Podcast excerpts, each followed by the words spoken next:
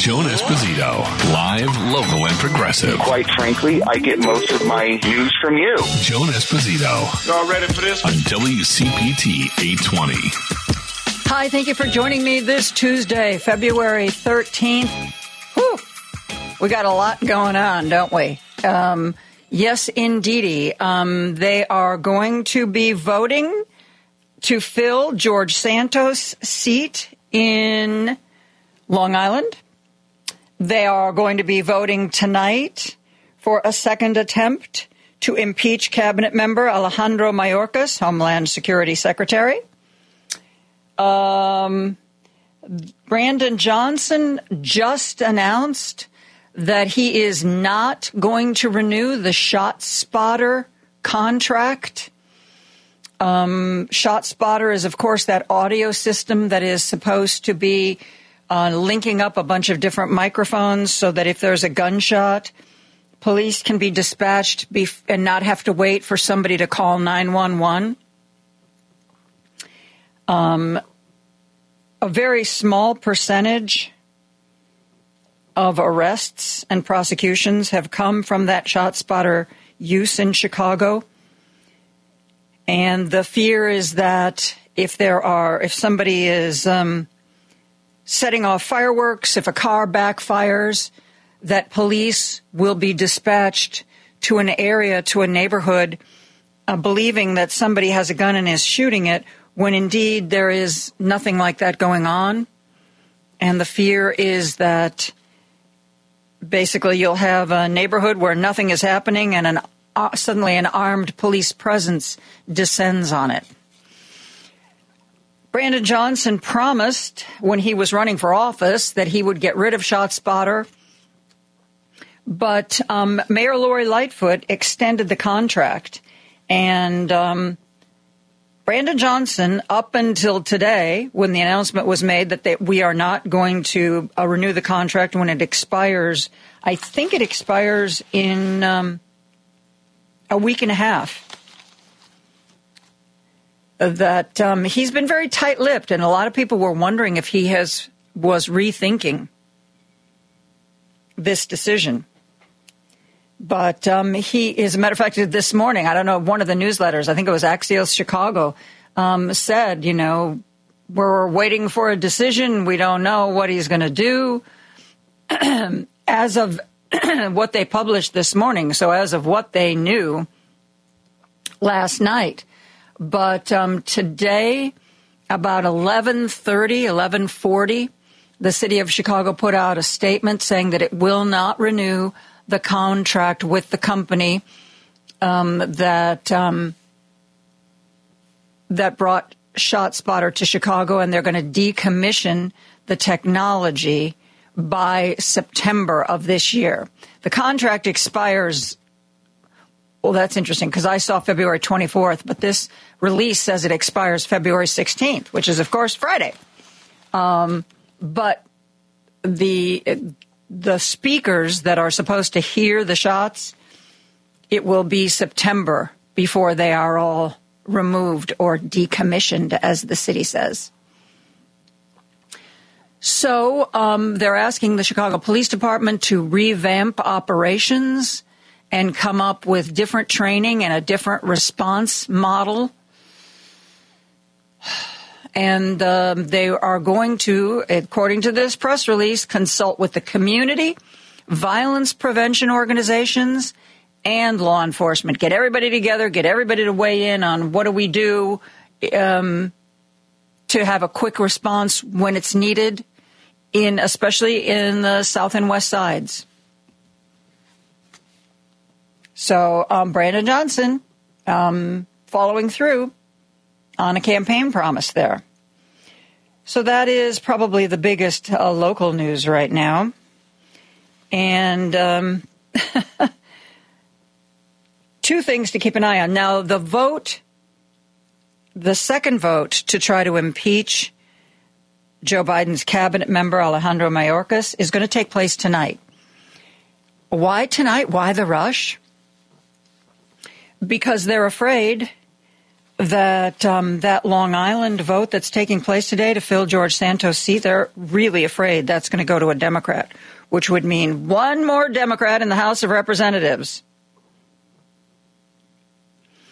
When they took the vote before, apparently Steve Scalise wasn't there. He has been undergoing treatment for blood cancer, and um, he has now, he's either on a break from that treatment or he's finished it, and he is going to be present today. So remember, um, it was a tie vote, and therefore it went down to defeat. So the hope is that with Steve Scalise there and without another Democrat, that they will pull this impeachment vote off. There's virtually no chance of him being convicted in the Senate. I mean, Senate Republicans are, are really looking at this as the partisan political stunt that it is. And for some unfathomable reason, a lot of them are calling it out and saying just that.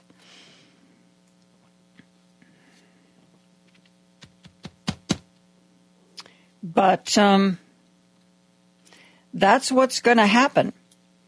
You know, um, and it's going to happen tonight because this is the, literally their last prayer. The way they were able to take this vote again, um, this went, this measure went down to defeat, but they had Mike Johnson had one of his Republicans who voted yes on the impeachment switch their vote to a no. And apparently there's some rule in the House of Representatives that if you are part of the majority that votes a measure down, then somehow you create a pathway for that measure to be resurrected.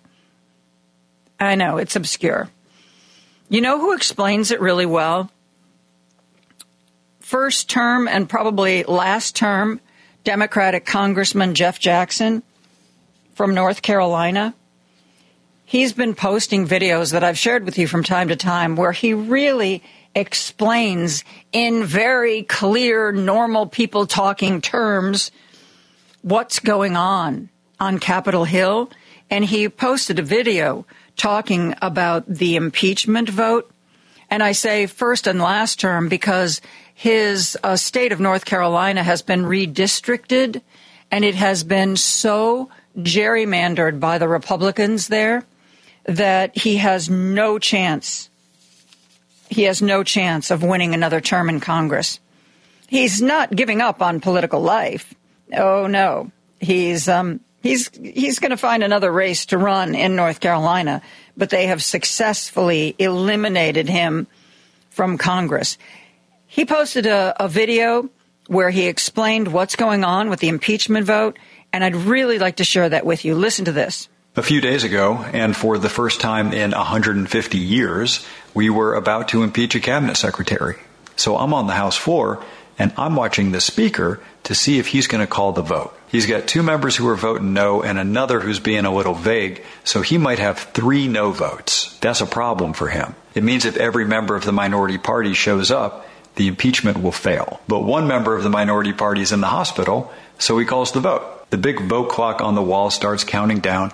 We've got five minutes to vote. Then a side door opens and the congressman who is in the hospital gets wheeled onto the house floor wearing a blazer over his hospital clothes and no shoes. He casts his vote and now it's a tie. A tie vote is very rare and it means the vote fails. The speaker doesn't want it to fail. So he's trying to get one of his three no votes to flip. So the speaker's allies pick the one they think is the most likely to flip and they go to work on him. They've got him surrounded, and voices are raised and fingers are waving.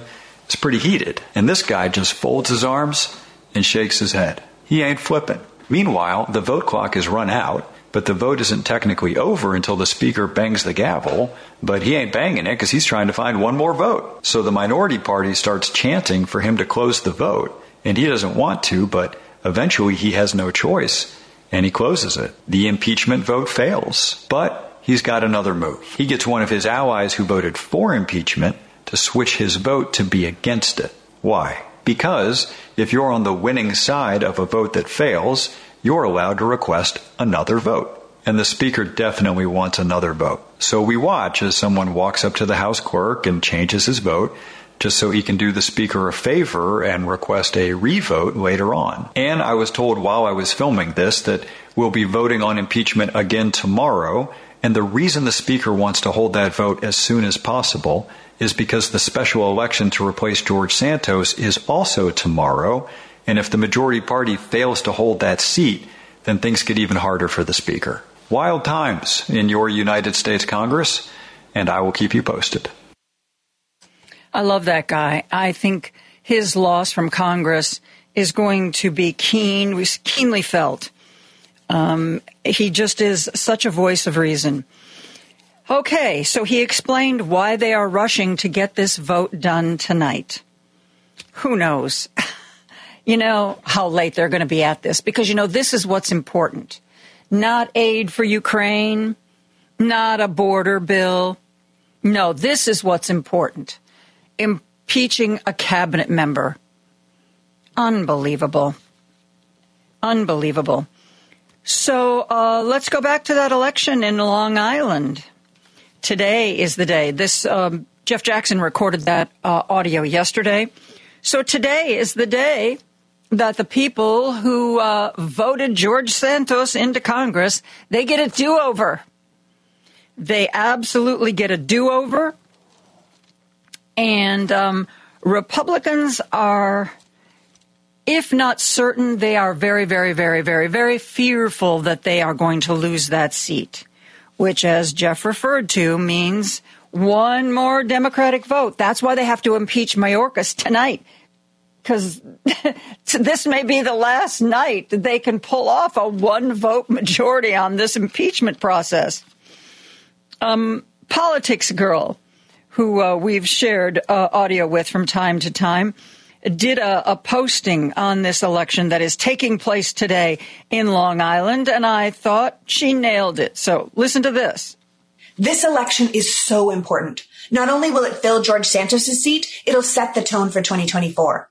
This election is either an approval of the complete ineptitude of the Republican controlled House and all of their extremist positions, or it says, we're going to start using our common sense and make a change. The Republicans only have a teeny tiny majority in Congress, and this will set the stage to flip the House in November. On Tuesday, February 13th, the Long Island Nassau district will have the opportunity to elect a leader who will stand for democracy, protect a woman's right to choose, and will put people above politics. As I've said before, Thomas Suozzi is the person for the job. People know Tom. He served this district as their congressman from 2017 to 2023, only stepping down to run for governor. He's a common sense guy with a proven track record of delivering for his constituents. His opponent, Mazi Pillip, is backed by anti-abortion extremists and dark money donors. She has no track record, very few clear positions, and until recently was a registered Democrat. Her entire campaign makes no sense, and the people of New York's third deserve better than another MAGA extremist. The last thing we need is another vote for this radical Republican agenda. We have to use every election to send a clear message that we don't agree with the direction they want the country to go, and we plan to fight back. So spread the word and let's get Tom Suozzi elected. Sounds like a plan to me. Um, I don't know how quickly the results will be in if the vote is today. Uh, that will be another thing that we will be keeping an eye on tonight. Um, so it's going to be a big night in politics tonight. Um, you know, we've been talking about this uh, Robert Hur report the one where he was supposed to assess whether or not Biden had done anything inappropriate in his the way he handled his classified docs, whether there needed to be any charges brought. And the bottom line for the report was that there's no evidence that Biden did anything willfully, but the report, through its use of adjectives, pejorative adjectives for Biden, has created a just such an incredible controversy about Biden's age because it, it, you know the report just should have been he did it he didn't do it we need charges we don't need charges here's why here's why not. Instead it goes into this description of Biden as some kind of feeble old man. Andrew Weissmann um, published an article in one of the legal newsletters where he really took the whole report apart.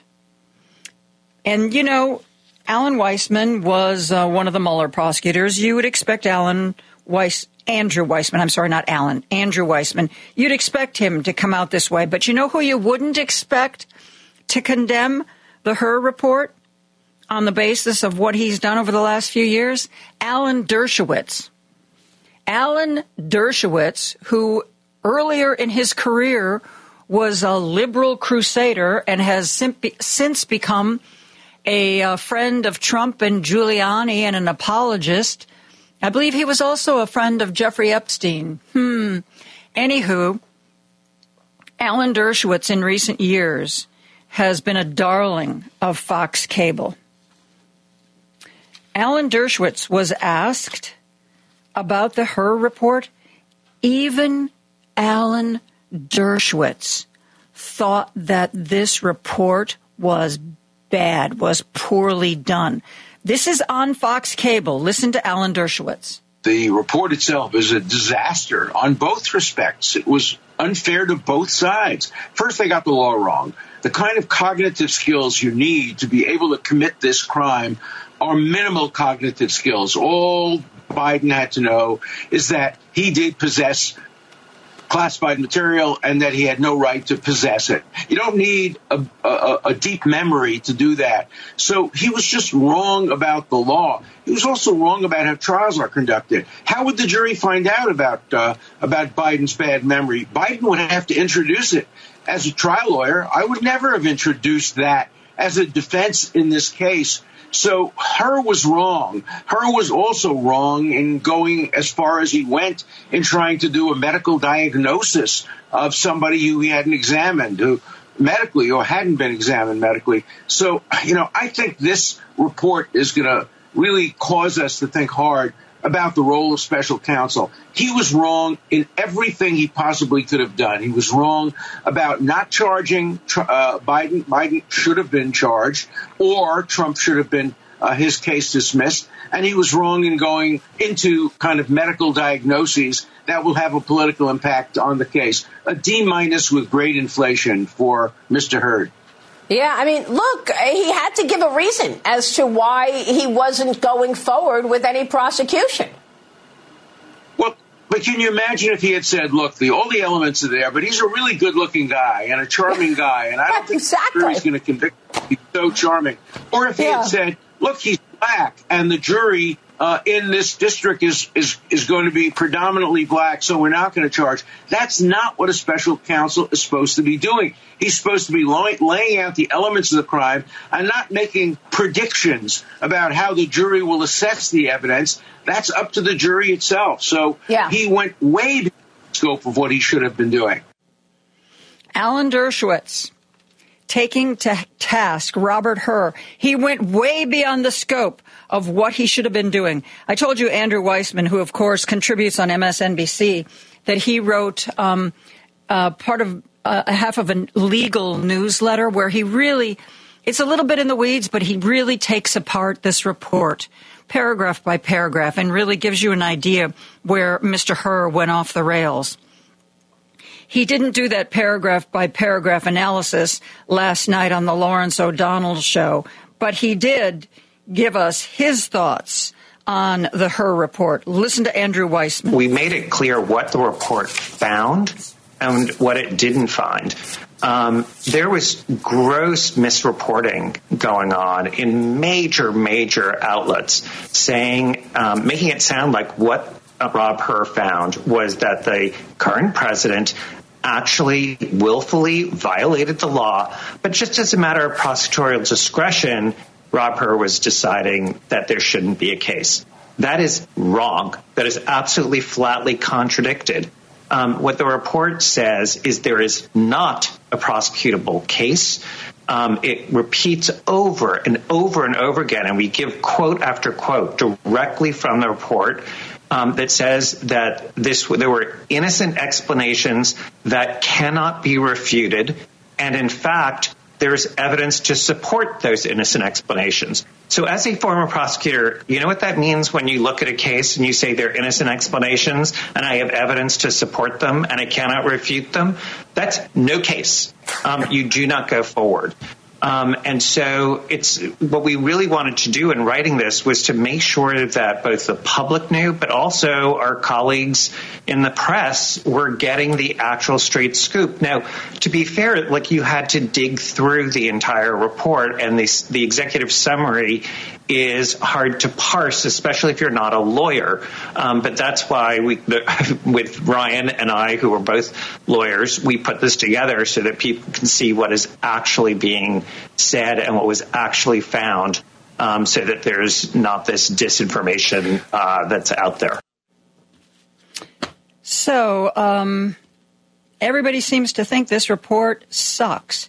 And what amazes me is Robert Hur. Yes, he's from the Federalist Society and he is a very conservative Republican and he should never have been given this job by Merrick Garland. Yes, these things are all true. But he can't, he can't be a stupid guy. How did he not see that putting this report out would blow back on his abilities? Every cable channel even Fox is saying this guy blew it. How does how does this stand him in good stead? Is he trying to position himself as a Trump loyalist? Remember when Donald Trump was president and Bill Barr basically sent him a fanboy letter, and uh, Trump liked what was in that letter. It was kind of like, "Oh, you're so right about everything," and that's how Bill Barr got to be the head of the DOJ. Is that what where Robert Hur is going with this? That's the only thing that makes sense to me. Why else would you put your reputation on the line? I think this is Hur's audition to be the head of the DOJ should Donald Trump win the next election. And I got to tell you, kids, that um, Right now, we have what's shaping up to be a contest between Joe Biden and Donald Trump. Neither of those candidates is perfect, but only one of those people wants to tear down the walls and create a dictatorship. And I don't care how many names Joe Biden gets wrong. He doesn't want to bring an end to democracy. There is no world in which these two men face off against each other that we don't vote, vote for Biden. Some people are saying, oh, he should step down. Well, you know what?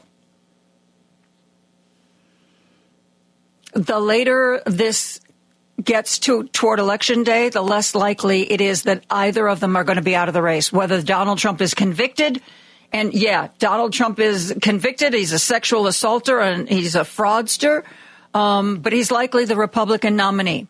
Joe Biden is old and he is likely the Democratic nominee.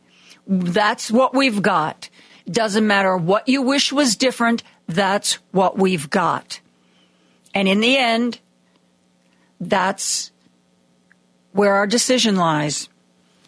Real quick, um, before we wrap up, I want to share with you what Michael Steele said this morning on Morning Joe. Listen to Michael Steele. The American people have to do a, a lot of deep soul searching here, folks. Y'all got to get your heads out of wherever it is and understand what's in front of you. The man told you he wants to be a dictator. What the hell do you think that means? It's not that he's going to provide you with popcorn or that he's going to make life better for you. Dictators don't do that. Pick up a damn history book and read it and understand exactly yeah. what he's telling you he's going to do. And the people who are around him that are perpetuating this and that are pushing this out, they need to be unelected. Do not risk the future of your children and grandchildren to this stupidity. It's not worth it. We are no. better than this. Hmm. Let's hope so. Michael Steele, former uh, Republican National Committee chair, now a virulent anti Trumper who just speaks truth to power. Let's take a break. We'll be back with more after this. This is Joan Esposito, live, local, and progressive on WCPT 820. Suzanne Chod is a political science professor at North Central College in Naperville. Uh, her area of expertise is women in American politics, gender, race. And uh, that's those are all really important things that we need to talk about as we get closer and closer to this big election we have in 2024. Suzanne, thank you for being here. Oh, thanks for having me, Joan. Looking forward to it. Okay, speaking of women in politics, what do you think of where Nikki Haley is right now?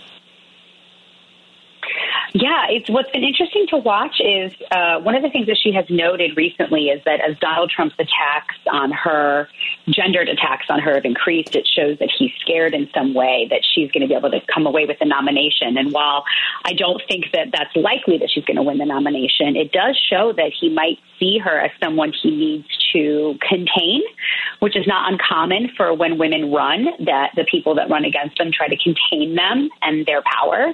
And I think his gendered attacks on her more recently um, over the weekend about where is her husband, um, talking about her appearance and such, just shows that um, he specifically sees women running against him as a threat um, and lashes out accordingly. And I think that she's handling it incredibly well. She's not going low, but she's definitely taking him to task and staying strong, um, which can be challenging to do when you're facing a bully. Um, I, have gotten the sense from some of the interviews she's done recently that she is enjoying the fact that she is getting under Donald Trump's skin. There seems to be a, a, a joy in her smile that I have not seen yeah. before.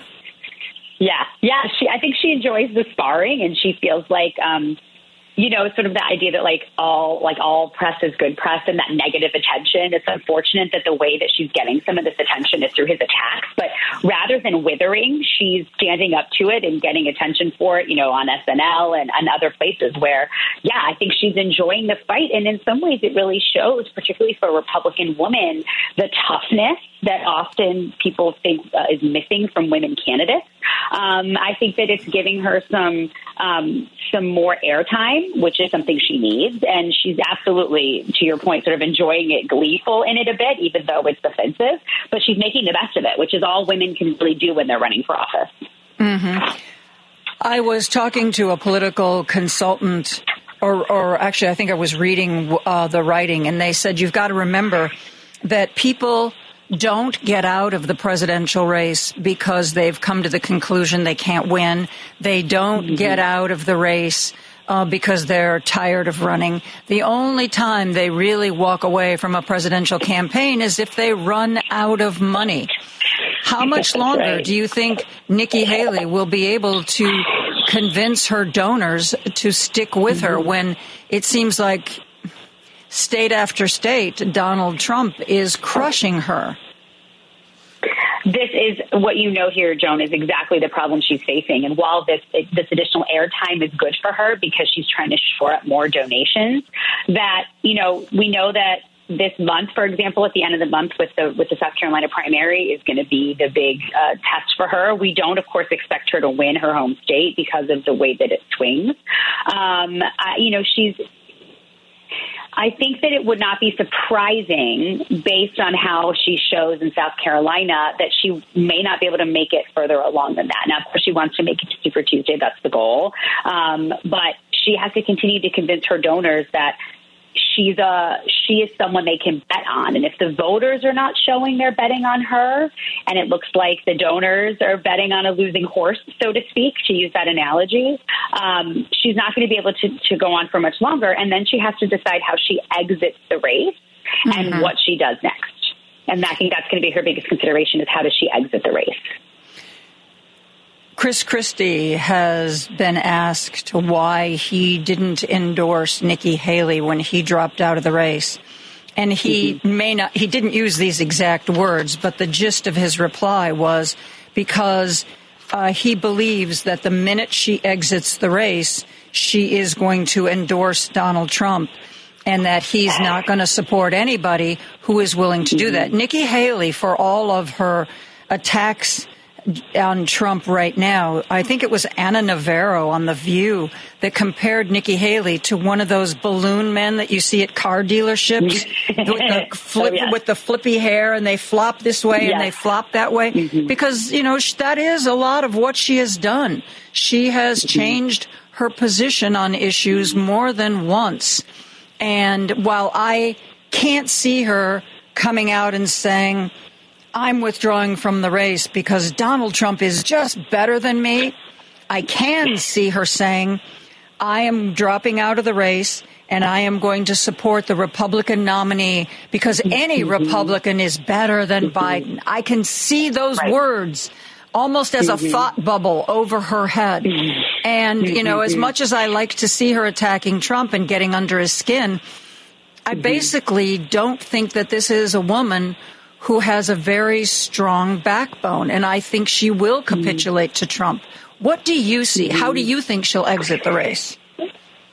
Yeah, this is such an interesting question. I, I mean, to your point, I don't, she's not going to pull a Tim Scott, right? She's not going to pull out of the race, exit the race, and then say, "And now I'm going to go stump for him and endorse him, and you know, I'm going to do Mhm. all of the things," and and try to jockey for a position in a potential cabinet because she's already worked in his administration before. So it's not like she has anything to gain by buddying up and cozying up next to him. I think you're right. What we might expect to say is that, you know, as she exits in her, I can hear it in her speech where she talks mm-hmm. about, Yeah. I wanted to provide an alternative to this person because I want to push the party forward, but anyone in this party, like you said, Joan, is better Right. than the alternative. But I don't see her going out and stumping for him. And honestly, I don't think that he would want her to. No, so I don't think, he would want her anywhere near him. She's not loyal. Right. She's not loyal, No.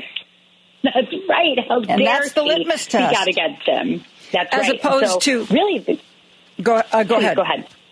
I was just going to say, really, the question is, what does she do for the next four years as she bides Exactly. her time some more? And she's Mhm. got Yeah. to make sure she stays relevant for the next four years. Honestly, I think it's in her own best interest. Maybe, maybe it's not in her own best interest to endorse Biden, but Mm-hmm. if Biden wins, I think she is better positioned for 2028 than if Trump wins. What do you think?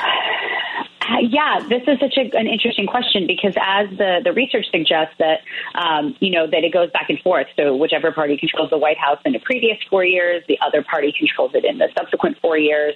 Or if a party holds for eight, definitely the next party holds it for four. And so, it, yes, if Trump wins and then he serves for four years, which is all he can do, then the likelihood of Republican wins again, the research would suggest it would not be as great. And so if she wants to position herself for a truly open election, open primary, open seat race in 2028, then in some ways she should hope that Biden wins. And then Yeah. in the interim, in the interim four years, she needs to be an active voice in the Republican Party. You know, Ronna McDaniel is most likely stepping down from RNC chair. I don't know that that's a place Nikki Haley wants to position herself, but to Oh no, no! Didn't you hear? Um, Donald Trump wants a Lara Trump to be head of the That's right. Republican National Committee. Yeah, I mean, and you know that I makes forgot about that. it. It makes perfect sense because I think deep down the only people he feels that he can really count on to be loyal is family. I mean, he's already talking Yeah. too about another role for uh, Jared and Ivanka. I mean, oh my Mm-hmm. Yes. God.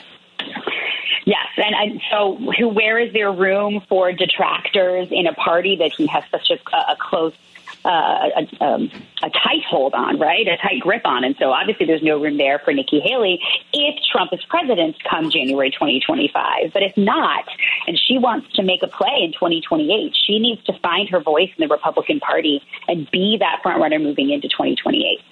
Yes, absolutely. And what do you think about that? Um, I mean, there was there was talk back when the Trumps were sort of um, exiting stage right. Uh, there was talk that Lara Trump might make a Senate run. That um, Yeah. talk died away pretty quickly. But she has of I've got to say of all the Trumps out there, she's the one who seems most interested in politics. And I don't know, maybe it's just if you compare with the rest of the family, she looks good, but she certainly seems to be the one most interested in politics and she has Donald Trump's ear, Do you mm-hmm. think she will be the next RNC chair? I, you know, I think it's a. I can understand to your point why he would want to put someone of his own family in the party, right? It just sort of institutionalizes the Trumps as the Republican Party more than it already is. I think it's going to be a hard sell, to be honest, with the rest of the party to put someone in that position that um, has that last name, because not everyone in the party establishment wants Trump to be the person or the family to be the family that leads the party. But I think there'd be some pushback on um, her qualifications to lead a national party right? I think I again I see why he has endorsed her and he wants her to be at the top. I would I think it would probably be better serving for everyone if she was part of the national party but not the chairperson and then maybe work her way up to that. Um, but it screams nepotism in all of the ways that we have seen the past, you know, since what was it, since 2015. And so I guess it's not surprising. But here's the thing is that this is where the party has to make a decision on whether they're going to be a gatekeeping institution, which is what they're designed to do, and set some boundaries for um, how to best run the party, or if they're going to acquiesce and let you know let the leader of the party, so to speak, roll over them. And I think that that's like the existential question for the party right now. Pat Brady, former head of the Republican Party in Illinois, was a guest of mine last week, and he was actually getting ready to go to South Carolina to campaign uh, for Nikki Haley. He said that the Republican Party, in his opinion, no longer exists in any recognizable form. Rather, he calls it the party of Trump that he mm-hmm. has simply taken over every aspect of party life. Do you agree with that? Mm-hmm. Is that what you see? Yeah, I mean, I think I, what I def- I see what he's saying, and I think that there's some credence to that because what we thought would happen when he won was that the party leaders in Congress and the state party chairs, the national party chair, would take the opportunity to teach the president, to work alongside the president, to um, revitalize the party after eight years of an Obama presidency and this new Democratic Party. And what they didn't account for was the fact that Trump had no interest in that at all, right? That he wanted to do what he wanted to do. He wanted to buck norms and institutional forbearance, and he wanted to create the party in his image. And what's happened now is that now other Republicans' electoral um, uh, whether they win, whether they lose, the, you know, how electorally viable they are rests on whether President Trump endorses them. Not everywhere, but in a lot of places. And so as these things have collapsed together, you know, the, the Republican Party of Reagan definitely no longer exists. And in some ways, the Republican Party of George W. Bush no longer still exists. And so the question is if President Trump becomes president again in 2025, what happens to the party in that, that four year period? Do they continue on this path? Where the party gets so far down the line that it's no longer recognizable at all? Or are there some guidelines, guardrails put in place that when 2028 comes around, the party could take a bit of a pivot back to where it came from? And I just don't know what that looks like. I would like uh, to talk to you about the other high profile woman in uh, politics right now, and that's Kamala Harris. Mm-hmm. I um, I think that she has not, as is often the case with a vice president, she has not been given an opportunity to really mm-hmm. shine because the vice president isn't supposed to shine. I've had political experts say that the vice president's biggest role is to be the attack dog and to do mm-hmm. the angry, nasty, say the angry, nasty things that the president has to be seen as being above. Well, who was it? Mm-hmm. Uh, years and years ago, there was, there was, um, there was a guy in politics who compared the vice presidency to a warm bucket of spit. Um, I think that was in the 1800s. So it's never been mm-hmm. a job where you really mm-hmm. have this immense spotlight. Mm-hmm. Having said that, she is, if for no other reason than Joe Biden's age, she is going to get an inordinate amount of scrutiny in what mm-hmm. she's doing now and um, in whether or not she continues as Joe Biden's running mate. You Mm-hmm. study women in politics. Is this a woman who hasn't been able to show her stuff? Or is Mm-hmm. this a woman like I, I read in, from so many conservatives who hasn't risen to the challenge? well, she is a vice president. and what you note at the beginning of what you just said is what vice presidents do. Now, what I will say though is that the past, you know, other than Mike Pence, maybe, although he was out front a little bit more, we were used to, if we go back to a very active Dick Cheney and a particularly also active Vice President Joe Biden because of the optics of having the first black president and making sure that there was a steady white man next to him to make voters and uh, and citizens more comfortable, right? Not that any of that, of course, is required, but we live in a country where that is something that they had to do. So now we have a more traditional arrangement where the vice president fades into the background, is given some projects, yes, has to run interference and does liaise with other organizations and parts of government, but isn't a person that is out front regularly. And so these attacks on, on Vice President Harris are, are very gendered and based in nature, and that there's these unrealistic expectations of what they think she should be doing. And so they're telling her that she's not rising to this challenge, and so therefore she is ill equipped and shouldn't be on the ticket anymore, or should have never been on the ticket in the first place. Um, I think you know, if she had a higher approval rating, then maybe Joe Biden would put her more out in front. But even still, how she's behaving is very, very typical for a vice president. Yeah, I, I think so too. And I think the one thing that got her that job might also be something that's hurting her. She, if you look at her resume, I mean, this is a woman who's had a meteoric rise in, Yeah. in political life. And, you know, unlike, you know, Joe Biden, when Joe Biden was Barack Obama's vice president, he'd been in the Senate for a very long time. He knew how to work the system. He knew how to get votes. He knew how to uh, twist arms. And, you know, she was brand new to the Senate. She, the very thing, her, she's bright, she's well spoken, she's, you know, gotten opportunity after opportunity after opportunity. But at a certain point, when you're really looking at the big job potentially, that resume can give some people pause because it starts to look a little thin. You know, um, and and people are always saying to me, "Well, look at Barack Obama. You know, his ri- rise was meteoric too."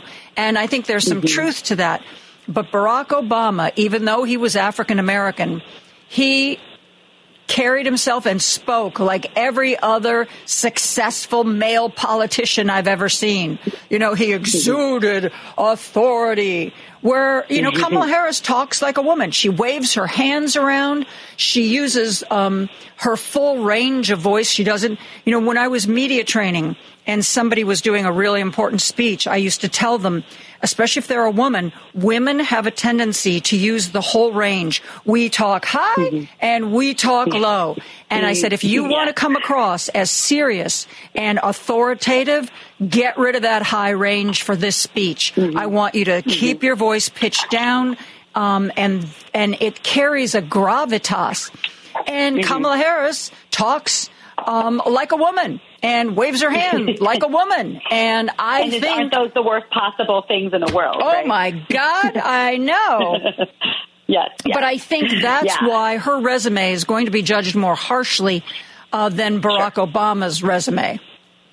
Yeah, yeah. I mean, you, what the things you note I think are important is that while, of course, a minoritized person being a black man, a, a black person in America, he he still benefits from the patriarchy, right? He still um, commands authority in the room, although albeit not like a white man does, of course, um, in a way that Kamala Harris is going to be suspect. And the research, to your point, Joan, about pitch of voice, the research in political science and in communication is very clear that um, when women speak um, they are not listened to or they are tuned out because of the pitch of their voice. Mm-hmm. And so, and as I sit here using the full range of my own voice and gesticulating in my office as we're having a conversation, uh, I realized that if I was on the campaign trail, I would not be taken seriously in the same way as my male colleagues. So um, already she is behind the eight ball because she is a woman and she is a person of color.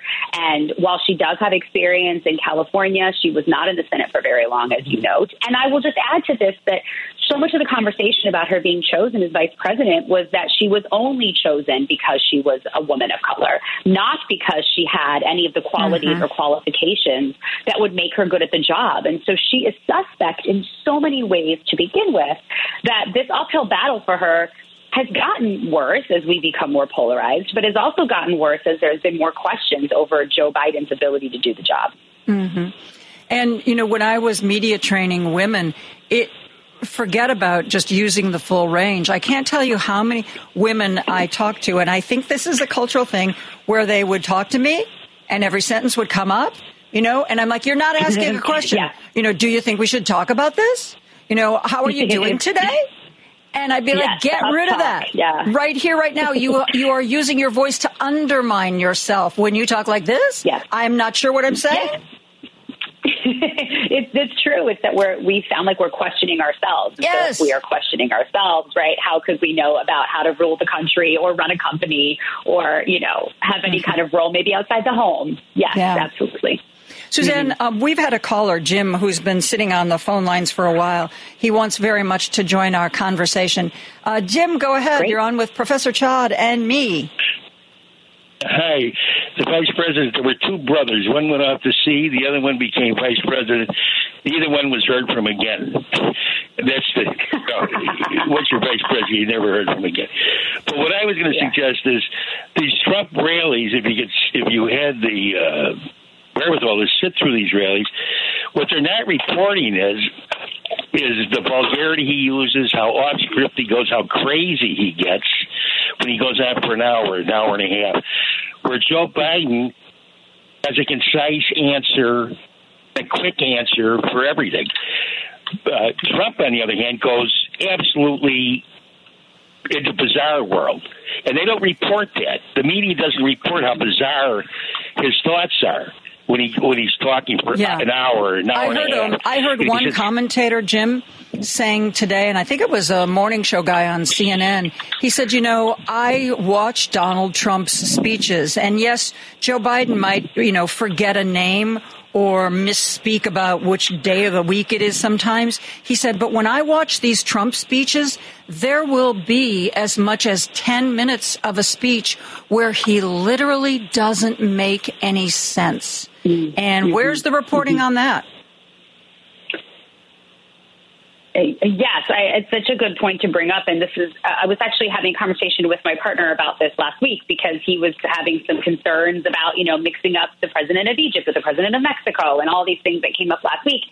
And what I said was, I think that unfortunately for President Biden, that because people feel like he his mental acuity is in question and then they're looking at what president trump is doing it looks like what president trump is doing that he's totally he's fine right? That he's not having slip ups he's not going off mm-hmm. script and sort of using language we don't quite understand or talking about the, the term debanking that we're still not quite sure what that means. And but when you compare it to how pre- you know President Biden looks older and he moves more slowly and he's had some of these slip ups that the focus is on that as opposed to the fact that both of these men are well into their 70s and into their early 80s and while I don't want to be ageist by any means that you know we notice differences from when they first started, when they were running and serving until now.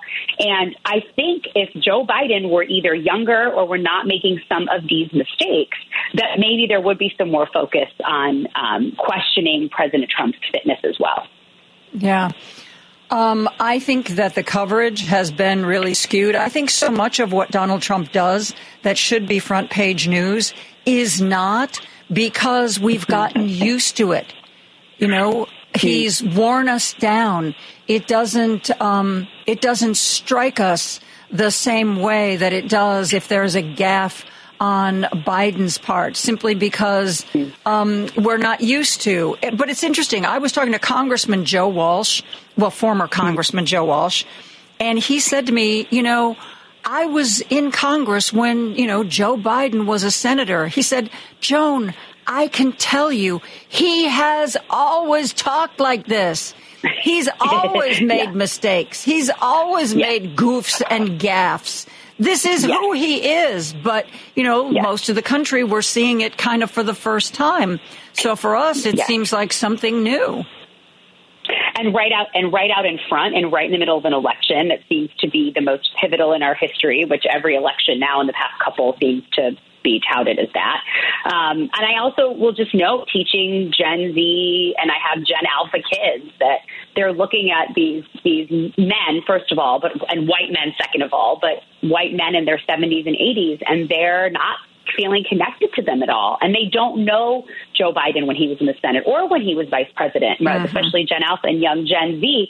All they see is this 80 year old man who's older than their grandparents who they can't connect with and they're frustrated. Like is this the best we can get? Are these the candidates before us? And so in classes we talk about why we have the two of them as our options but if we don't want those to be our options then we have to ask for something different. Yeah. Um, there's so much more. I could um, I, I could go on and on and on with you, Suzanne. so next time, oh, yes. next time we have you on, we're going to have to book an hour because I have questions and I have things to say, and I'm sure you do oh too. And I would love to hear them. Um, but I would love an hour, Joan. That I yes. look forward to it. Okay. Um, I'm going to reach out to you, or uh, Julia, who works with me on this show, we're going to reach out to you and get you back here. Because I think, particularly, Great the role of women. We've got Nikki Haley. We've got Kamala Harris. We've got Elise Stefanik, God help us, who looks right now like the vice presidential nominee leader. Um, we, there is so much to talk about um, when it comes to how gender is going to play out in 2024. And Professor Susan yeah. Chod from North Central College in Naperville, I hope you will return soon for an hour. I hope you will ask me. I look forward to it, Joan. Thank you. Okay, thank you. We are going to take a break for news. We'll be back with more after this. Chicago's Progressive Talk, WCPT 820, where facts matter. Joan Esposito, live. Celebrating our power to bring about change. Local. Everybody has to work together. And progressive. I think you get the idea. On WCPT 820. I am very pleased to welcome back our good friend Rick Smith of The Rick Smith Show. Rick, how have you been? I am great, Joan. I appreciate you taking some time for me. Oh, I'm appreciate I appreciate you taking the time for us. You um uh, you are always welcome on this show. I love talking to you. So um, I know you are still uh, doing your show in a slightly different form. What are the issues that you have been talking about recently, Rick? What are you focusing well, I mean, on? We, we, we spent a little time on the deep state bowl because it was fun. Um, you know, as as President Biden pointed out, couldn't have planned it up, couldn't have drawn it up better than what they did. Uh, but mostly, look, you know, the, the thing that I don't think we're spending enough time on is Trump's comments over the weekend about NATO. Ah. Uh, this I, I mean, this is an enormous statement from a guy who wants to be president. Yeah. Uh, you know, I, I got to tell you, look, you know, we're about the same age, uh, in the same generation at least. Uh, I don't know uh, if I could ever wrap my head around a, a president um, being this deeply embedded with with the with the Russian frame. I, am just, I'm, yeah. I'm beyond, yeah. I'm beyond where I, beyond words. And then over the weekend, you had, you know, uh, Schmucker Carlson do his whatever oh. that was. Uh, so I mean, you know, there's so much stuff going on, but for me, the just the heart and soul of, of this country, and yet all I hear from the right is Joe Biden's old. I'm going, yeah, oh. I, I think it's, a, I think we're in a moment though. It's pretty simple. I'll take the old guy who forgets something every once in a while over the guy who wants to destroy the foundation of this nation. I think it's pretty simple. I, I, I, I don't know how how else you can frame that. How much simpler it can be. Yeah. Um, I, the former Russian ambassador, I, I think it was, um, what's his name? Michael McFaul was on, um, I, I think it was MSNBC on a couple of the different shows. and referring to Trump's remarks. And for those of you who didn't hear it, basically bottom lining it, uh, he said that if if he's elected president, he's going to pull us out of NATO again, and uh, he views NATO as some kind of um, like private club because of the members of NATO who aren't paying their fair share. If Vladimir Putin wants to invade them, he's going to say, "Just do it. Go ahead, invade them. You know, go do whatever the hell you want." I believe was a close close to a quote. direct quote on that. Um, and he said, he said, and I thought this was fascinating. He said, if I were the people of Poland, I would be very, very frightened right now. Because if Vladimir Putin runs through Ukraine and takes it over, um, Donald Trump as much as said, you want to go after one of these NATO countries? Go ahead. I won't stop you. And there have been comments made, just as he tried to delegitimize Ukraine, Vladimir Putin is now making similar comments about Poland. It is. Yep. Ah, we, I feel like if we're not careful, we are going to stumble into World War III. But here's the thing, and this is where this is where my mind has been. Uh, am I surprised that Donald Trump said this? Am I surprised that he has this shakedown worldview? No, not even a little bit. Uh, nothing that that man can say would shock me. What is surprising, what is shocking to me, is the people that I I, I work with, the, my neighbors, who are good, decent, hardworking people who support this guy. That's my problem. When did we lose our collective minds? Uh, when is it when you know? Um, when did we? When did? Did I miss my cult member card or or, or Yeah. what? Any of these comments to any politician at any point in our lifetime. Any one of the, the thousands of things Trump has said would be a career ender, but it seems, and this is the weird part, because I had I had people emailing me and say, "Well, you know, you know, Putin should be able to do what he wants within his borders," and this kind of this kind of you know isolationist mentality that they're pushing. Um, we've seen this movie before. Uh, it didn't go well. Uh, it ended with a, with a bombing of, of some of our of our, our warplanes over in Hawaii. It was it was bad. It was really bad. And you know, I saw I saw a sign on social media that says, "If you were wondering what the German people were doing uh, as Hitler was rising, um, you're doing it."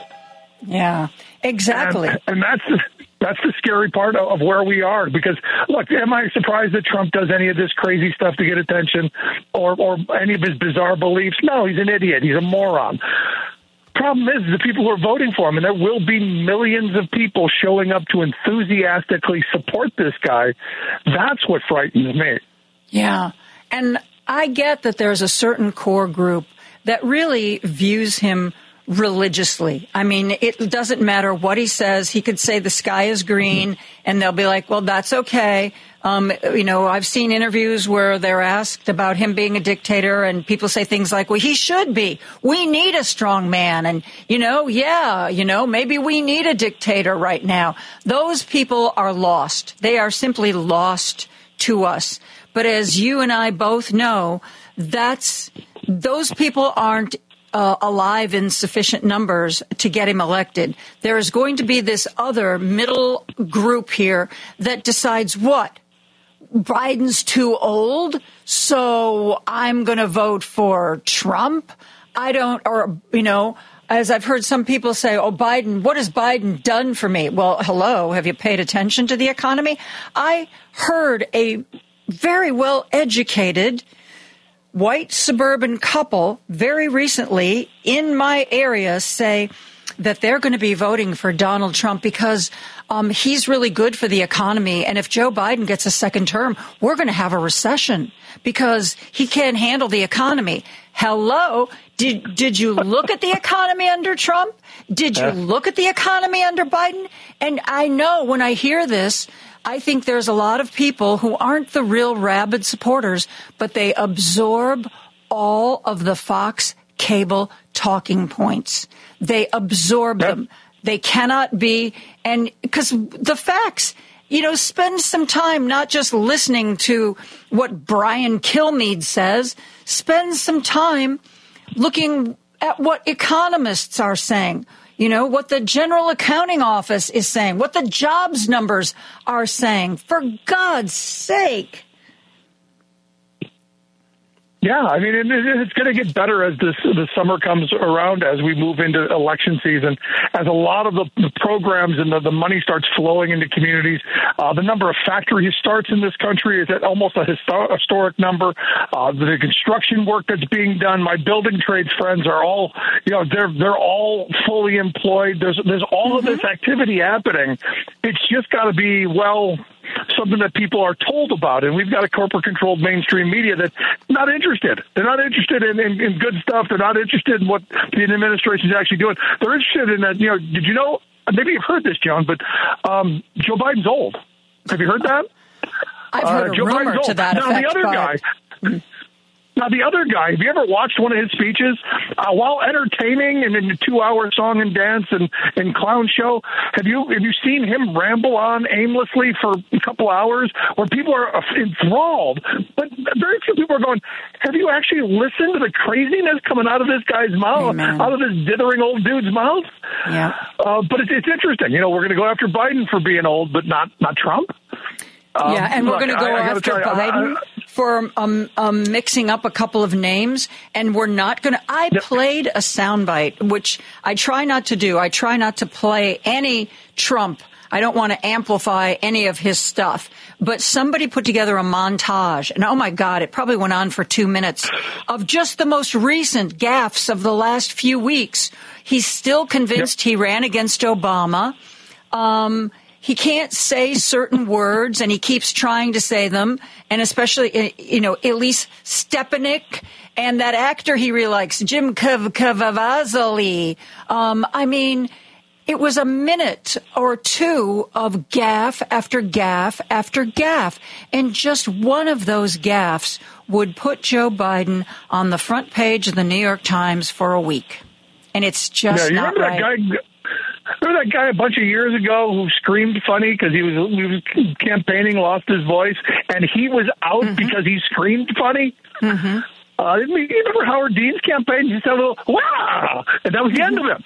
Uh, you now have this guy. It's, it's amazing. But here's the thing. Uh, again, I come back to the main point. Uh, the main point is I don't want to get into ageism. I don't want to get into oh he's too old because uh, look the the reality is, is Biden's an old dude. Uh, he's going to forget things every now and again. Uh, but what I like about Joe Biden is what he has done. The people he has put into positions uh, of regulatory oversight, the head of the Department of Labor, the head of uh, the NLRB, uh, the, you know, the, the Trade the Federal Trade Commission, you know, our trade representatives. I can go down the list of all the people I'm thrilled that are in in positions of, of authority and helping us move this country forward. For me, that's that's the that's the big conversation. Yeah. Uh, Biden has assembled a team that is highly qualified, that is moving this country in a in a positive direction direction and in a new direction. You know, this is the thing that I think nobody's talking about. This guy is moving us towards the end of neoliberalism, uh, the end of the free trade regimes, the end of, of you know, hey, we're going to give the rich people all they want. Here is a president actually talking about working people, actually found Obama's comfortable shoes and got out on a picket line. this is a guy who's actually done done some some walking along with the talking. And I think that's the important part of all this for working people to understand.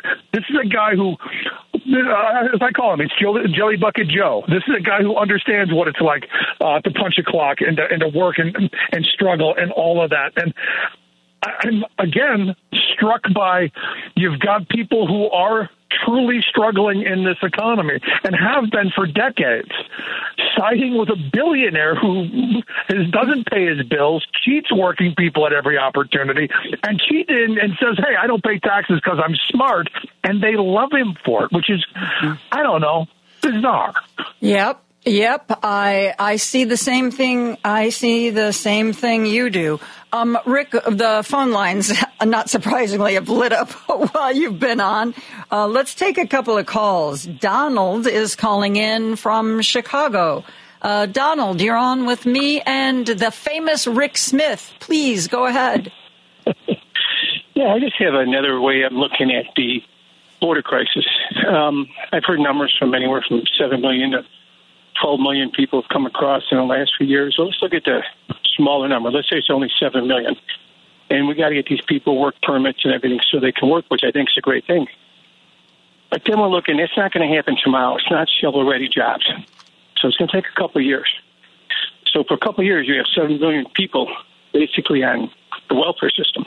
No, that's Yeah, not we don't true. have them there. We don't there have them are there. We don't have ready the money jobs for right now. Look at how many restaurants aren't open all week long. There's immigrants traditionally start off at the bottom rungs of our jobs in society and there are tons of those jobs available. The idea that they're going to be sitting around for 2 years on welfare they may be sitting around for 2 years because they can't get a court date. That I will definitely agree with you on because the system is moving so slowly and needs to be expanded. But as long as the they have the ability to get a work permit there's nothing stopping them from uh, getting a job right away. Well, I'll disagree with you on that because I don't. Well, you're wrong, Donald. I mean, it's just it's, this isn't an opinion thing. Well, get- this I- is a fact thing. Uh, Andy, let's end this right now. I don't. I don't mind if somebody disagrees with me, but you're not going to come on this radio show and say things that aren't true, particularly Republican talking points that are not true. Okay, let's go back to the phone lines. Paul's calling in from Seattle, and he knows that if he doesn't uh, walk the walk and talk the talk, I'm going to smack him. Hello, Paul. You're on with me and Rick Smith. Get you to Joan. Um, uh, here's my comment. How many times during the Iran Contra hearings did Ronald Reagan say, Well, I don't recall? I mm-hmm. think during questioning, it was his number one answer, if not the only response he gave to questioning. He never gave a yes no answer.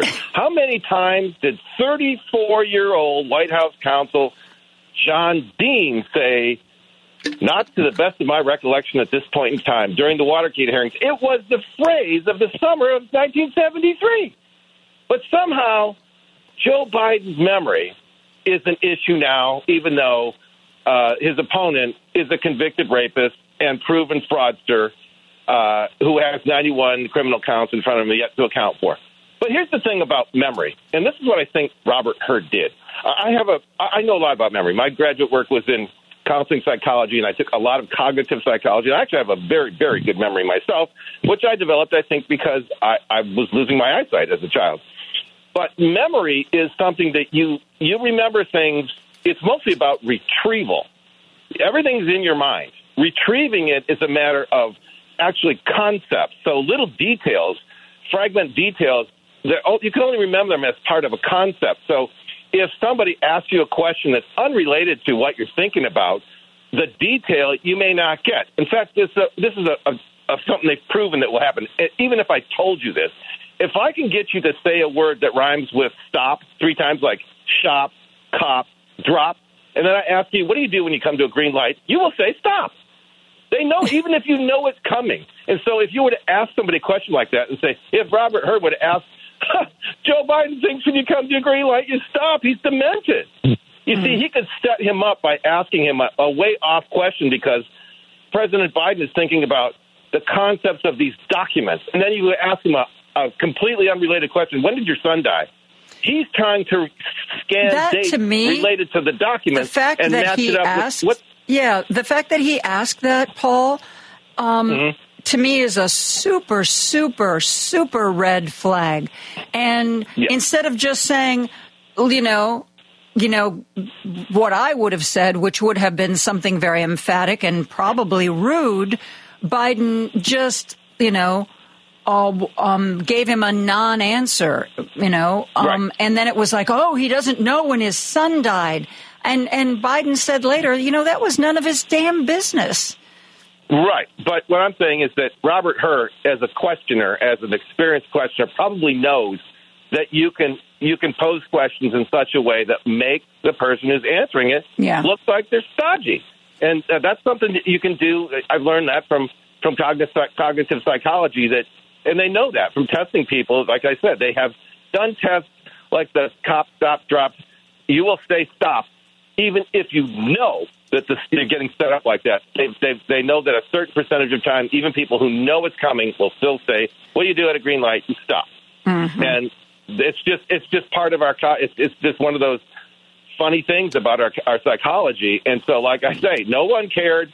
As a matter of fact, the Republicans went out of their minds after Ronald Reagan was in Iran Contra, and people suggested that perhaps the president may be developing Alzheimer's. They went crazy when Ronald Reagan Jr.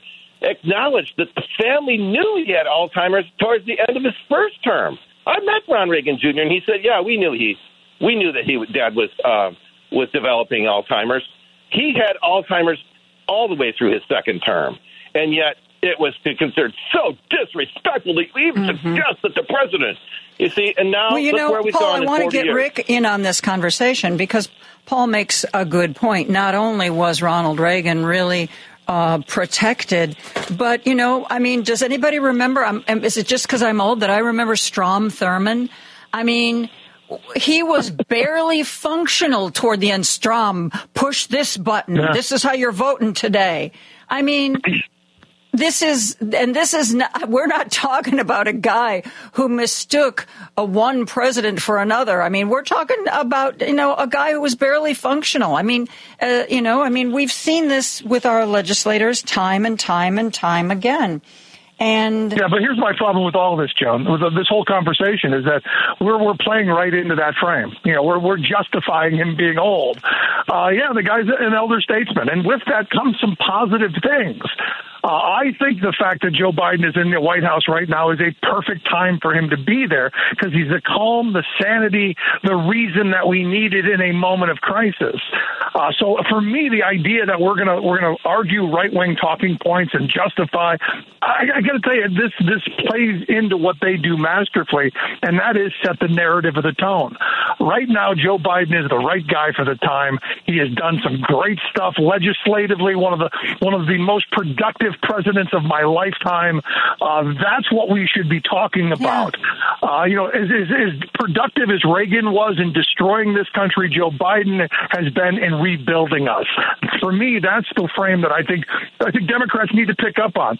Uh, the frame, as I said at the beginning, yeah, he's a guy who forgets something. I forget things every once in a while. Um, it's between a guy who forgets stuff occasionally and a guy who wants to destroy humanity, a guy who wants to tear the fabric of this country apart, a guy who wants to pull us out of NATO and, and let Russia get the old gang, gang back together. That's what we need to be talking about. I agree with you 100%. Um, and and part of I don't know if you saw it. I watched the Daily Show last night. It was Jon Stewart's big return, and my came away with you know you want to make fun of the candidates, fine. That's what it's all about. But I felt that he was it was whataboutism. He did not differentiate, in my mind, between Trump and Biden. It was like, yeah, they're both old white guys. We need to get rid of both of them. And that was the message over and over and over again.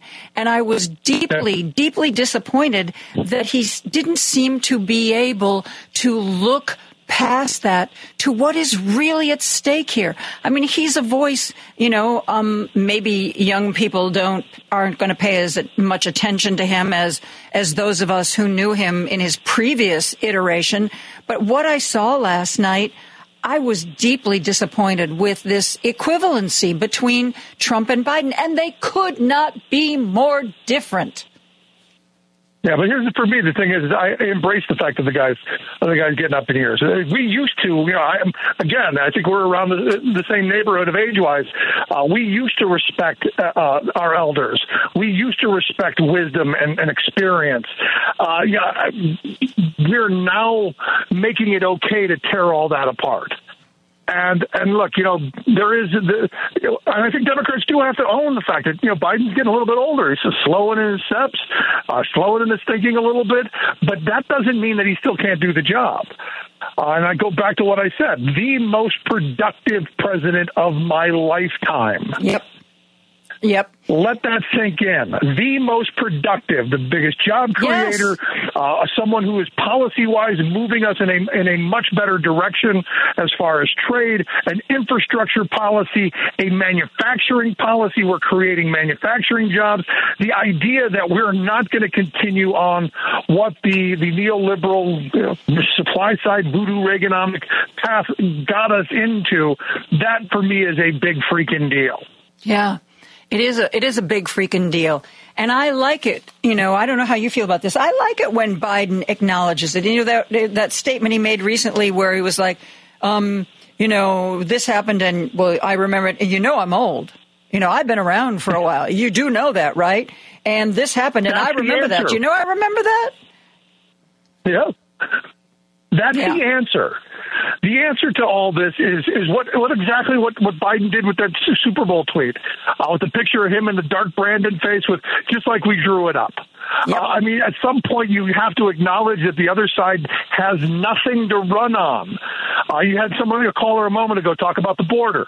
What have Republicans done to help solve our problems at the border other than create an environment to make it worse, other than to come out and say the, the, the deal that, that Republicans wanted and James Lankford delivered, um, they're going to vote against. Because Trump, who did not read the bill, said no. The Oklahoma Republican Party, who did not read the bill, censured James Lankford. Look, I'm no James Lankford fan, mm-hmm. but the fact of the matter is, this guy said, here's a moment where we're in crisis, we need to do something, and came out with a piece of legislation. Whether you and I agree with it or not, the guy was doing his job.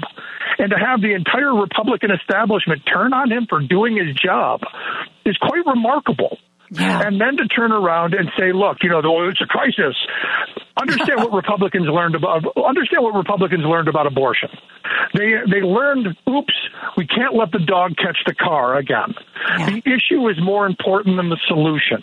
We need people to be outraged. We need crisis because we don't have a policy agenda. We don't have anything that we're going to take to the American people and go, hey, look what we've done for you. Look at this legislative session of the House. They have been in control this this this whole session, and what have they passed? Not even any any conservative messaging bills.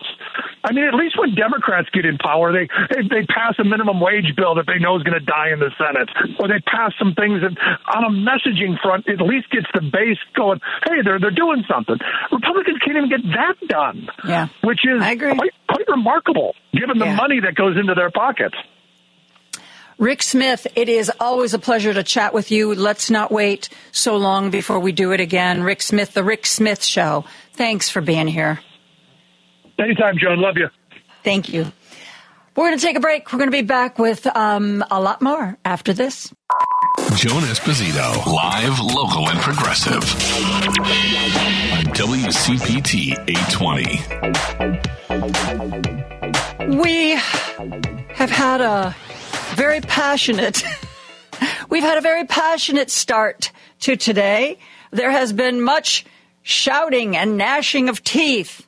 Uh, hopefully, that will not continue uh, because we are going to be talking right now to one of our favorite Chicagoans, Tony Fitzpatrick. Uh, hopefully, in uh, a few minutes, we're going to be joined by uh, Jon Langford, also uh, one of Tony's friends. Jon Langford, you might remember from the Mekons.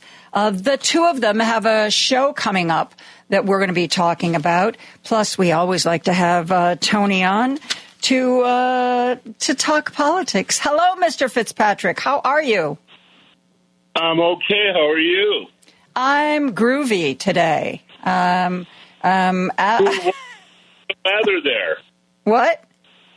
You were working up quite a lather there with the political talk. I was I was pulling for you. Why? Uh, thank you. You know, I have, and I've said this before, and people who listen to this show all the time know. I don't care if a caller disagrees with me, if they have a different point of view. Where the line is for me is I'm not going to let people use these airwaves to say things that aren't true. And every time somebody does that, I'm going to cut them off. I'm going to have Andy drop the call because these airwaves are very precious and they're very important And we are the station where we always say facts matter. We are not Fox. We're not Newsmax. We're not here just to spin everything. And you know, you want to disagree with me about how things are going at the border? Let's have that talk. But to sit here and spout Republican talking points that aren't true, I'm not Kristen Welker. I'm not going to sit back and let you say a bunch of things that aren't true and then throw to a commercial break. You know, I'm going to I'm going to call I'm going to call nonsense. I was or a, or even a worse word um, that kind of a thing. You know, uh, people are entitled to their own opinions. They're not entitled to their own facts. And, uh, Amen. And this is what uh, you know the dark side uh, tries to do constantly. Yeah. Um, it, it's like say it enough of times and it becomes the truth. You know, they think it is some uh, self fulfilling prophecy. Well, you know, and it, it really bothers me. I think, I think as much as I don't like Donald Trump and all that he represents, if you had to get me to say who is the single person who has damaged our country the most, a person alive today, I would say the answer to that question without a moment's hesitation is Rupert Murdoch. Rupert Murdoch Absolutely. who um, you know i mean when and even people who watch fox should have had their eyes opened when the texts and the emails were made public during the dominion voting machine case which fox lost almost a billion dollars on that one and it was shown that all of your famous favorite hosts, Sean Hannity, Laura Ingraham, they were going on the air on a daily basis and lying to their audience. And I, Absolutely. I think he, I don't know whether he hates the United States or whether he hates democracy or whether he is just such a sociopath that all that matters is money and profit and the rest of the world be damned. If we're stupid enough to believe it, we deserve what we get. I don't know what goes through his mind, but he has done far more damage to the United States of America than Donald Trump has done on his worst day. Absolutely. You know, what he wants to do is control consensus. You know, uh, he bought so much media, Joan. I mean, he, he bought uh, an, an ungodly percentage of American media. It isn't only Fox News, it's newspapers, um, uh, broadcast services, things all, you know, nationwide. And uh, he's had a hand in all of it. Yep. And what they to do is, was this, you know, Reagan era style of controlling the message constantly and controlling consensus. Um, yeah, I think he's been an absolute uh, uh, disaster for our country. You know, uh, he's just this interloper from Australia, just um, and made mincemeat out of our institutions. I mean, we used to have newspapers that had news bureaus all over the world. Yep, even the don't have that. Tribune. Huh. Absolutely. Um, we, used, we you know, there used to be a wide variance of news sources, and we don't have them anymore. And that is, uh, uh, you know, this is a clarion call for um, breaking up this idea that uh, these, you know, conglomerates can buy more and more media and do with Yeah. it whatever And we used to, you know, that used to be illegal. We used to have the fairness doctrine, which has been gotten rid of. We used to have guardrails so that this kind of thing couldn't happen. And we've dismantled them all, uh, you know, and now we, we live with the consequences. And I really hope that if we get a Democratic Senate and a Democratic House and a Democratic president, that one of the things that they look at is putting some of these guardrails back in back in place. Hey, uh, Tony, uh, Andy says Jon Langford is with us. John, are you there? I am. Hello. Hello, welcome. Thanks for being here today. That's so strange because I can hear you coming through the coming through the wall. 'Cause My guy in the next studio to me has the radio on, Oh my god! I've been listening. well, you know, I want to So say. going to say, hello, Walter. Hello, Yeah. Walter. He's next I- door. I want to say to both of you guys how much I enjoyed the Lin Brehmer tribute that the two of you put together uh, a while back at the Hideout. It was Cinderella Blackbirds. Yeah. it was wonderful. It was wonderful and moving and man, I just I wish Lin could have been there. He really would have enjoyed it. Yeah, that all spilled out of some Christmas parties we used to have when we used to kind of read poetry and read Dylan Thomas together. Me and Lin would read uh, Child's Christmas in Wales by Dylan Thomas every year to a load of, you know, a load of people. Tony'd read some depressing poems. He'd be good. And, Yeah, uh, I- I Christmas, remember the- Christmas in prison and stuff like that. no, I, Uh, I yeah, uh, Lin, Lin would Lin would turn up, you know, uh, usually in a tuxedo, looking rather disheveled at about midnight, and we'd be like, "All right, we're going to do it now. Okay, we're going to do Dylan Thomas's Child Christmas in Wales." So, Yeah. Yeah. Cinderella Blackbird was absolutely what he was due. I mean, it was just such a uh, shattering kind of loss, both for John and me. Um, He was, uh, you know, Lin was not only your best friend in the whole world, he was always your advocate. He was always on your side, and he always went far out of his way to shine a light on you whenever you had anything going. He was just uh, such a dear friend. The city never had a better friend. yeah, I remember when if I, if I had an art show or the Mekons were playing in town, they had one song in the computer that was a Waco Brothers song they could play. So he'd talk about me for talk about me for twenty minutes, and then go, uh, "John Lake will be here with the Mekons. Uh, here's the Waco Brothers."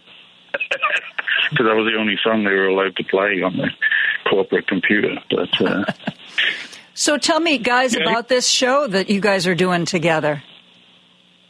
Well, this is John's show. This is uh, the John show.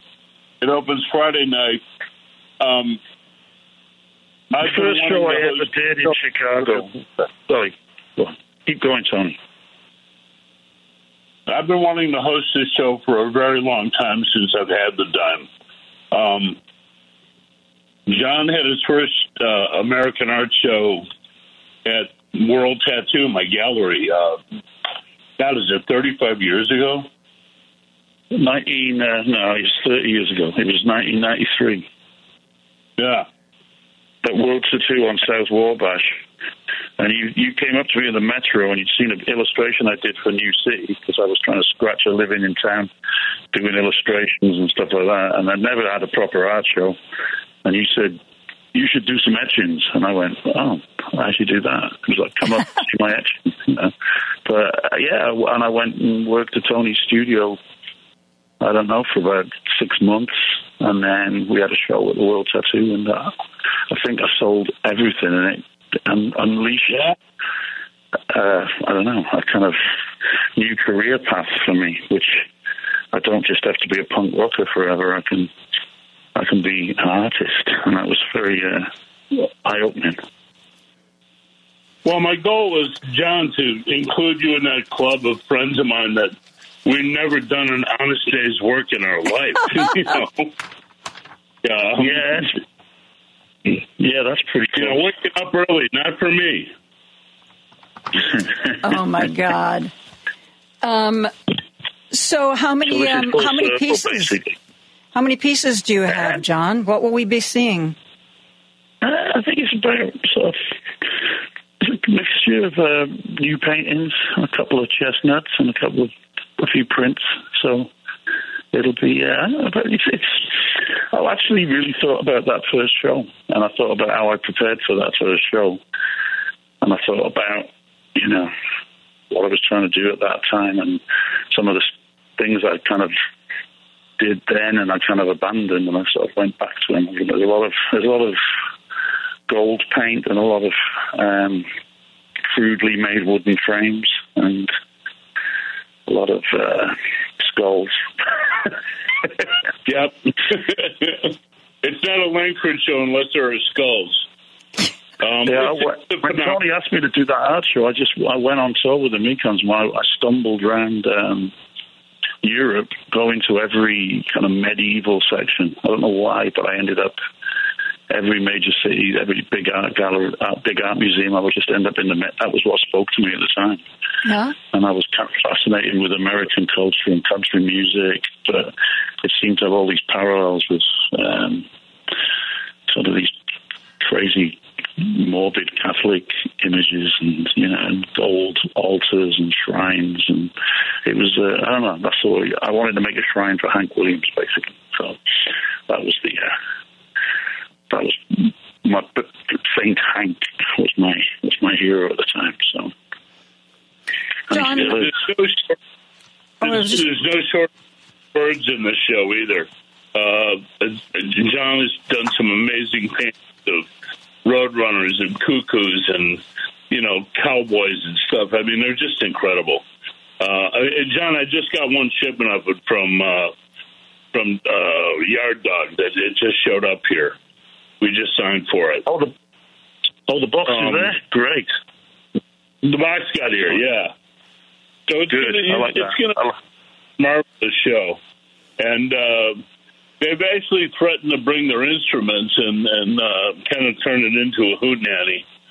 And Well, across the hall from- is uh, surprised me another- because Sally Timms volunteered herself. So okay, well, we you know, we we cannot turn that down. You know. Okay, the, clearly the party is getting bigger and bigger and bigger as we speak. So um, we're going to take a break. When we come back, guys, I want to make sure that our audience knows exactly when and where and what's going to be happening. We got to give them um, all the details. I'm talking with uh, Jon Langford of the Mekons and uh, my beloved Tony Fitzpatrick. We'll be back after this. Now back to Joan Esposito, live, local, and progressive on WCPT 820.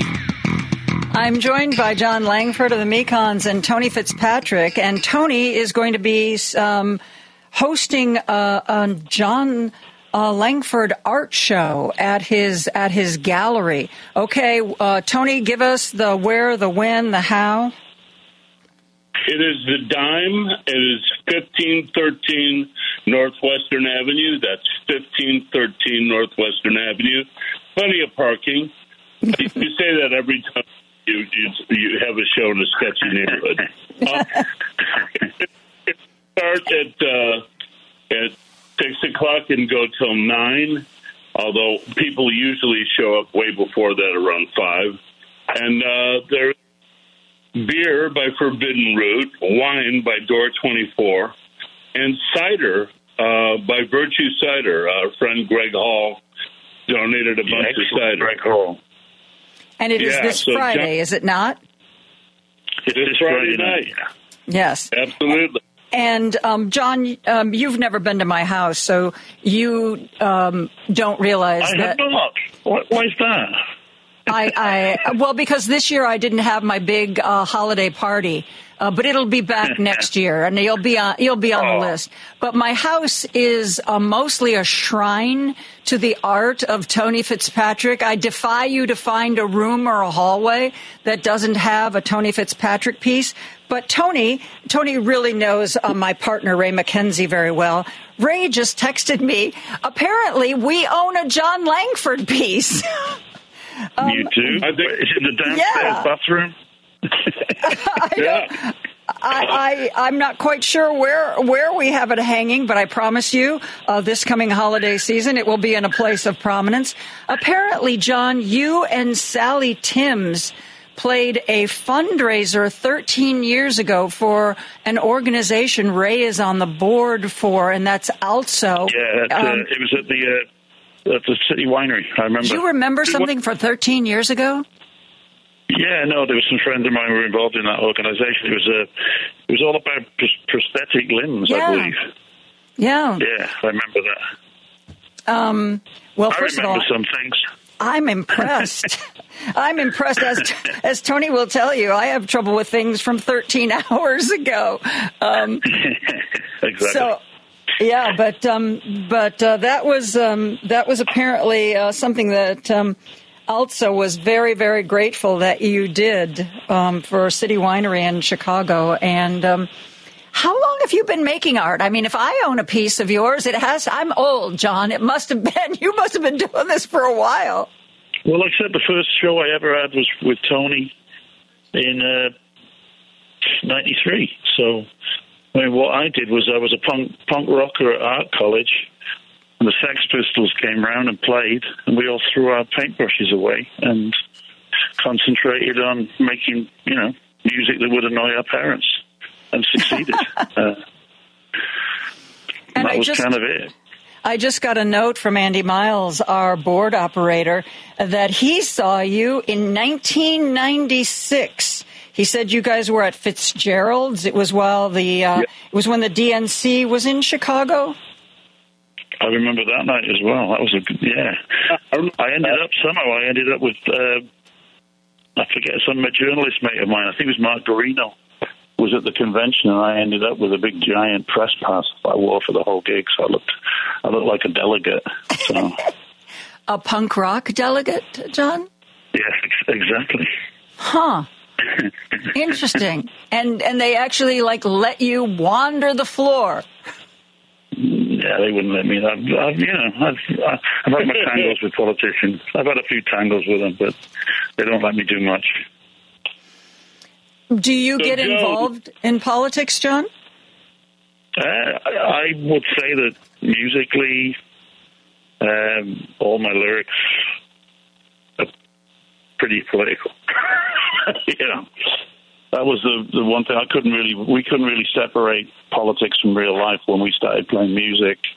The first wave of punk rock was was really politicized, and it was out of necessity, really, because there was at that time there was so much racism on the streets of you know northern England where we we were based, and uh, we were involved with Rock Against Racism. Um, and then from that, I think we went to the did stuff for um, the my coal mining strike, then into the AIDS thing, then into uh, when I moved over here, I was quite shocked by the you know the death penalty thing. So me and Tony have done quite a bit of stuff for that with Steve Earle and other, a lot of other people we got got on board for that. But yeah, my, I can't see where I can't see where the music ends and the you know the politics ends. For me. It's it's it's a very uh, they're very mixed up with each other. All I mean, culture that's culture. It's culture, isn't it?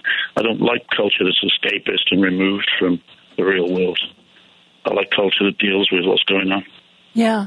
Well, I think I, uh, one of the reasons I like politics is because to me, the the best definition for politics is life and human interaction on a small scale and a large scale. I mean, um, that's why I I like to me talking about politics is talking about people and talking about how people treat one another and you know the rules that they all agree to on how we're going to be a fair and just society. To me, that's that's politics. And then I invite Tony on because he just gets really mad. well, the one thing that both Jon and I realized when we met was that to be an artist in, in the 1990s, we didn't have the luxury of not having politics. You had to speak to the condition of the world around you. And it's your duty as an artist. And do you guys um, both still do I that with your art? Now it's like this isn't a time. This is a time I never really envisaged what's going on now.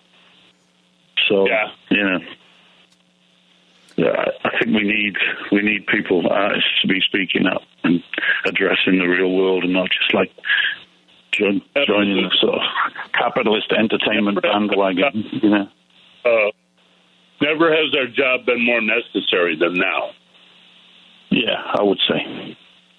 I definitely agree with that. And when people come to the show, Jon, and they look at your work, is there a feeling you want them to feel? Is there an idea you want them to take from your show? Um, I would. There's a lot of quotes from lyrics from the songs in the paintings, and I think it's and, and other and other fam- more famous songs, but I uh, I like the idea that they're, they're kind of mysterious, but they're also kind of you can tell that they I don't know they're they're sort of critical or sympathetic to certain characters and um, hard to explain, but I'm looking at them now. They're pretty depressing. So are my songs. Well, there's an get out of here. They're advertisement all- for the show. looking- Come see Jon looking at me Langford's new stuff. It's pretty depressing. Yeah, it really is. No, no, I, I, I like it. It's, uh, it's. I'm getting brighter with my colors. There's a lot of gold. There's some nice. I like. Uh, to me, it's kind of like everything's a symbol. So there's like you know, fairly realistic looking birds, and then kind of sitting on twigs that look like they they're off a cowboy shirt, and you know, singers with six hands embracing the microphone. It's kind of playful, but. Uh, I think the best way to describe Jon work is satirical. Hmm. You know, it's like uh, he has an, a phenomenal uh, dry wit and, and satire about all of his paintings. Um, yeah, they're just probably right, Tom. I bet I saw the first one. You are probably correct.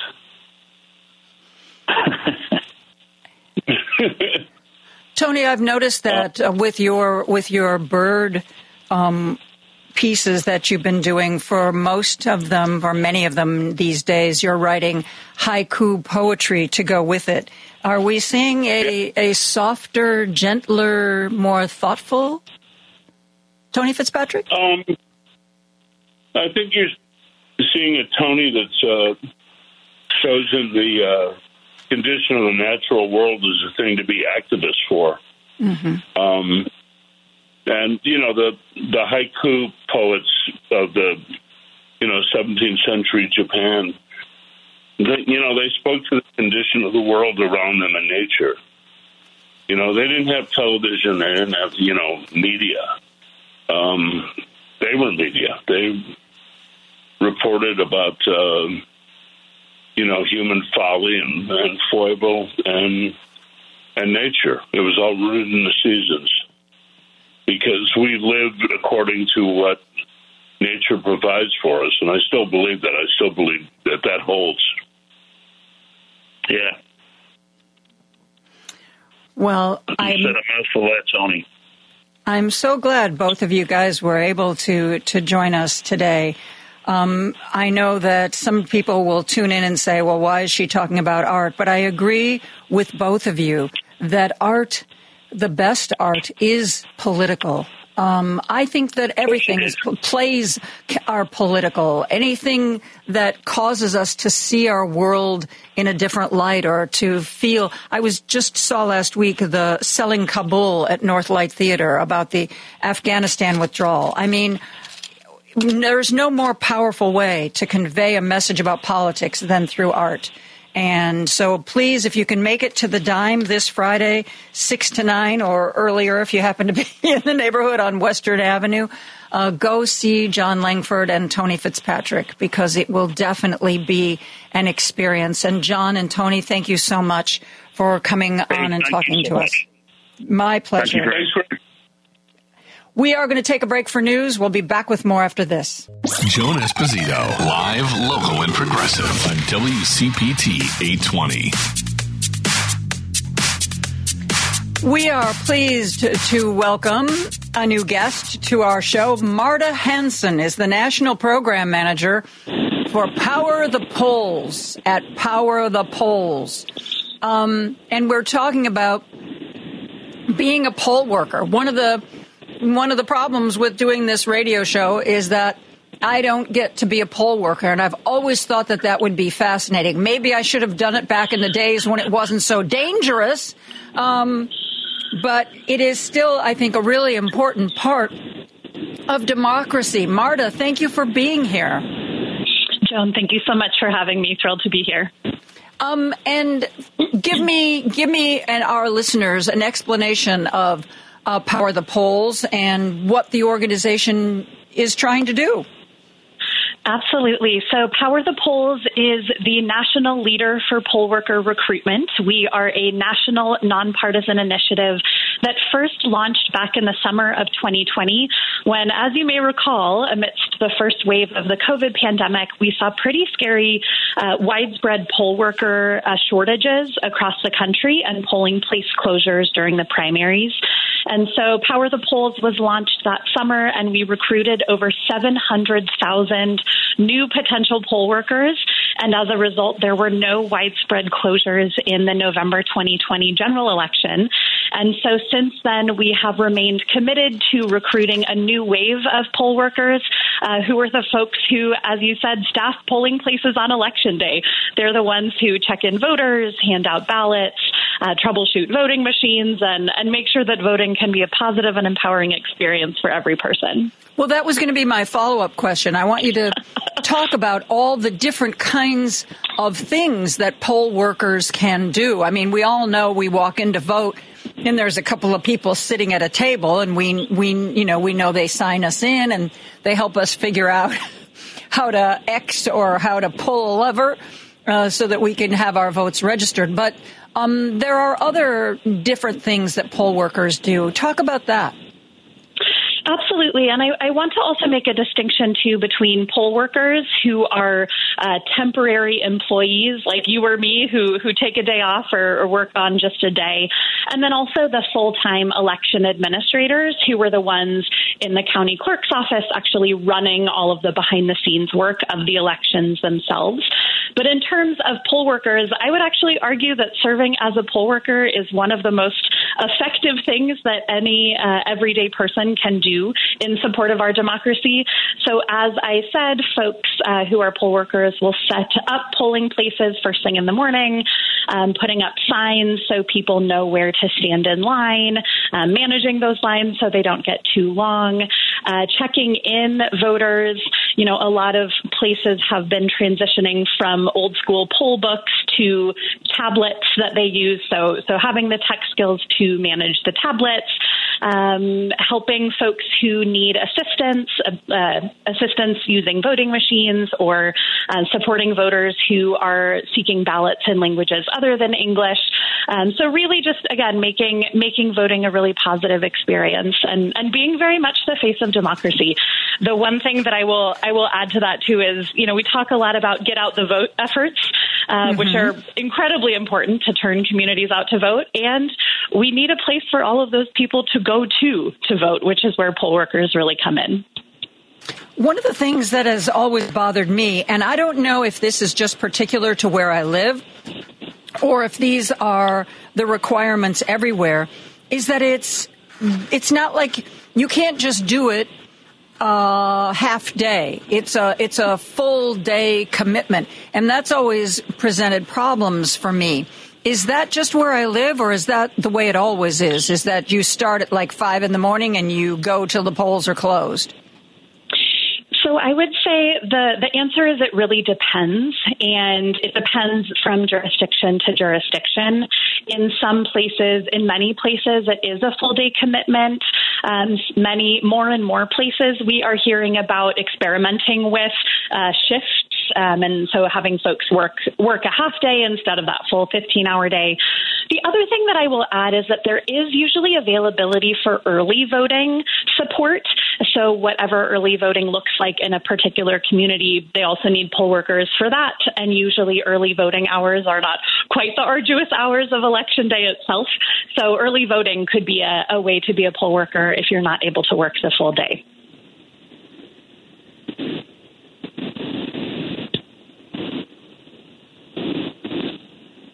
Oh, yes, sorry. Uh, what are the requirements? Uh, my mic was off for a second. What are the requirements okay. to be a poll worker?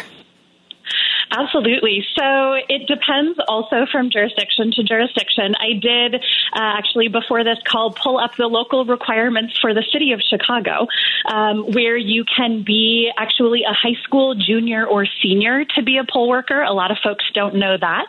Otherwise, you must be registered to vote in Cook County um, to be a poll worker in Cook County. Although other jurisdictions, you can be, you don't necessarily have to be a registered voter in that county. You can be a registered voter from elsewhere in the state. Um, compensation in Cook County is between 170 to 255 dollars um, for the day, with additional compensation for additional work. And there is also a training session required. And I've actually got some uh, specific details also that I can share later on about about poll worker needs for the upcoming March election in the Chicago area. Do you have to go in person for the training session, or because of how we've learned to use technology during the pandemic, can that training be done by Zoom or online? Yeah, I will say most election administrators that we talk to do some sort of hybrid. So there is usually an online component, especially with basic, you know, information that people can learn. Um, although many folks do do in-person training, so you can actually test the voting machine yourself to be able to help troubleshoot if need be on election day. So it really does depend from jurisdiction to jurisdiction. You know, um, I got to tell you, I'm blown away by the amount of money that a poll worker makes because I'm telling you, jury duty doesn't come anywhere close to that um, kind of um, that kind of a check. Uh, does it matter if you um, are a, a Democrat or a Republican? You know, this is another um, question that really does vary from jurisdiction to jurisdiction. Some states and jurisdictions have laws on the books requiring an equal number of folks from different political parties to serve as poll workers together. In other jurisdictions, it's less a by law requirement and more a kind of preference from the elections office to try to make sure that there is a lot of representation of folks in the community. So it, it really does depend. But I think ultimately, a lot of election administrators and, and we as Power the Polls in supporting them are really trying to make sure that poll workers reflect the communities that they're serving um, and also, of course, meet meet any legal requirements that are on the books. I'm curious about your organization. It seems to me that recruiting poll workers should be something that the um, elections departments, the elections boards, um, that that it's their job to do this. Why is there a need for your organization? Absolutely. Um, well, I will say first and foremost, election offices do themselves recruit poll workers. That is, and, and every elections office is the one who has an official poll worker application. They are the ones who do the selection and the hiring and the training and the placement for all poll workers. So really, the election offices all across the country do own the majority of the actually getting poll workers into place. Where Power the Polls really comes is helping to recruit people nationwide and also get them to where they need to be. So, for example, if you go to powerthepolls.org, which is our website, you type in any zip code in the entire country and it will pull up the specific poll worker application link, requirements, how much you get paid, contact info for the local office, and everything else you need to know about being a poll worker in your area. So this is especially useful for some of our national partner organizations or for organizations, you know, even I'm sure listeners of your show who all live in different jurisdictions. Maybe some folks are in Lake County or Cook County or, or somewhere else. And so by having powerthepolls.org as a one-stop shop, we will direct people to exactly where they need to go to be able to complete their um, their official poll worker application with their local elections office. And the other thing that I'll add is we have a super broad coalition of both business and nonprofit partners, many of whom activate their members in various ways. So we've got student groups, we've got veterans groups, we've got faith communities, business orgs, civic groups, like all sorts of different organizations. And we help them integrate poll worker recruitment into the ladder of engagement for their own members. Um, so, you know, if a faith community is looking to be more civically involved, we can work with them and say, hey, encourage your, your members to sign up to be a poll worker if there's a need in their community. So we're, we're able to help you know, raise awareness about the importance nationwide of recruiting the next generation of poll workers. And then we are the one stop shop wherever you are in the country to get you where you need to go. Marta, do people ever get turned away who want to be poll workers? I mean, I think about, you know, a lot of organizations like I'm for the local uh, animal shelter anti-cruelty. I'm a foster, but I had to apply to be a foster. I had to be approved. Then I was eligible to do the training. Um, can you be can you be refused the opportunity to be a poll worker? And if so, what would be the grounds? You know, Joan, I'm I'm really glad that you asked that question. And you had brought up jury duty earlier, and I think that's actually a really great parallel. Um, I remember being called for jury duty a couple of months ago and sitting there all day and never actually being selected. But the judge said, you know, even for folks who aren't selected, it's really important that you have taken the day to be here so that we have a really large pool from which to draw. And it's quite similar with uh, with the pools of poll worker applicants. So even if you you know complete an application and are perfectly qualified, there is a chance that you will not get selected for that specific election. Maybe the precincts in your area are already fully staffed. Maybe there are not as many polling place needs. You know, maybe folks who have served in past elections are returning at higher rates.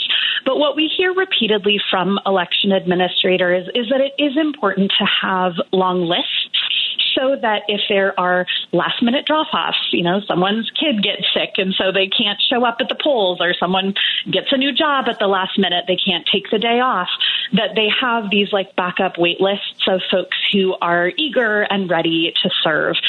In addition to that, elections happen all the time, right? And so the, the upcoming elections in the Chicago area are in mid March.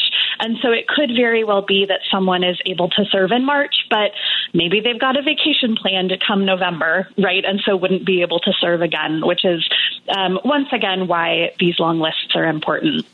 The one other thing that I will add there is what Power the Polls really tries to do is uh, work where permissible, work with election administrators to identify specific needs.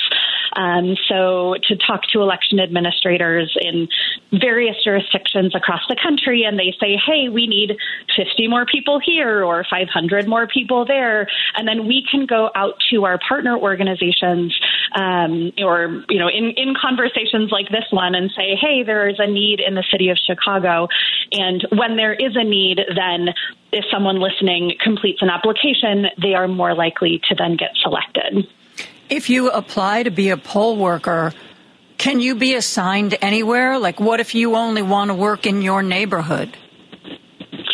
Great question and something to talk with your local election administrator about uh, because that the placement happens at the jurisdiction level, um, and so they're the ones who could help f- figure out where where you can where you want to be and and make sure you're placed there.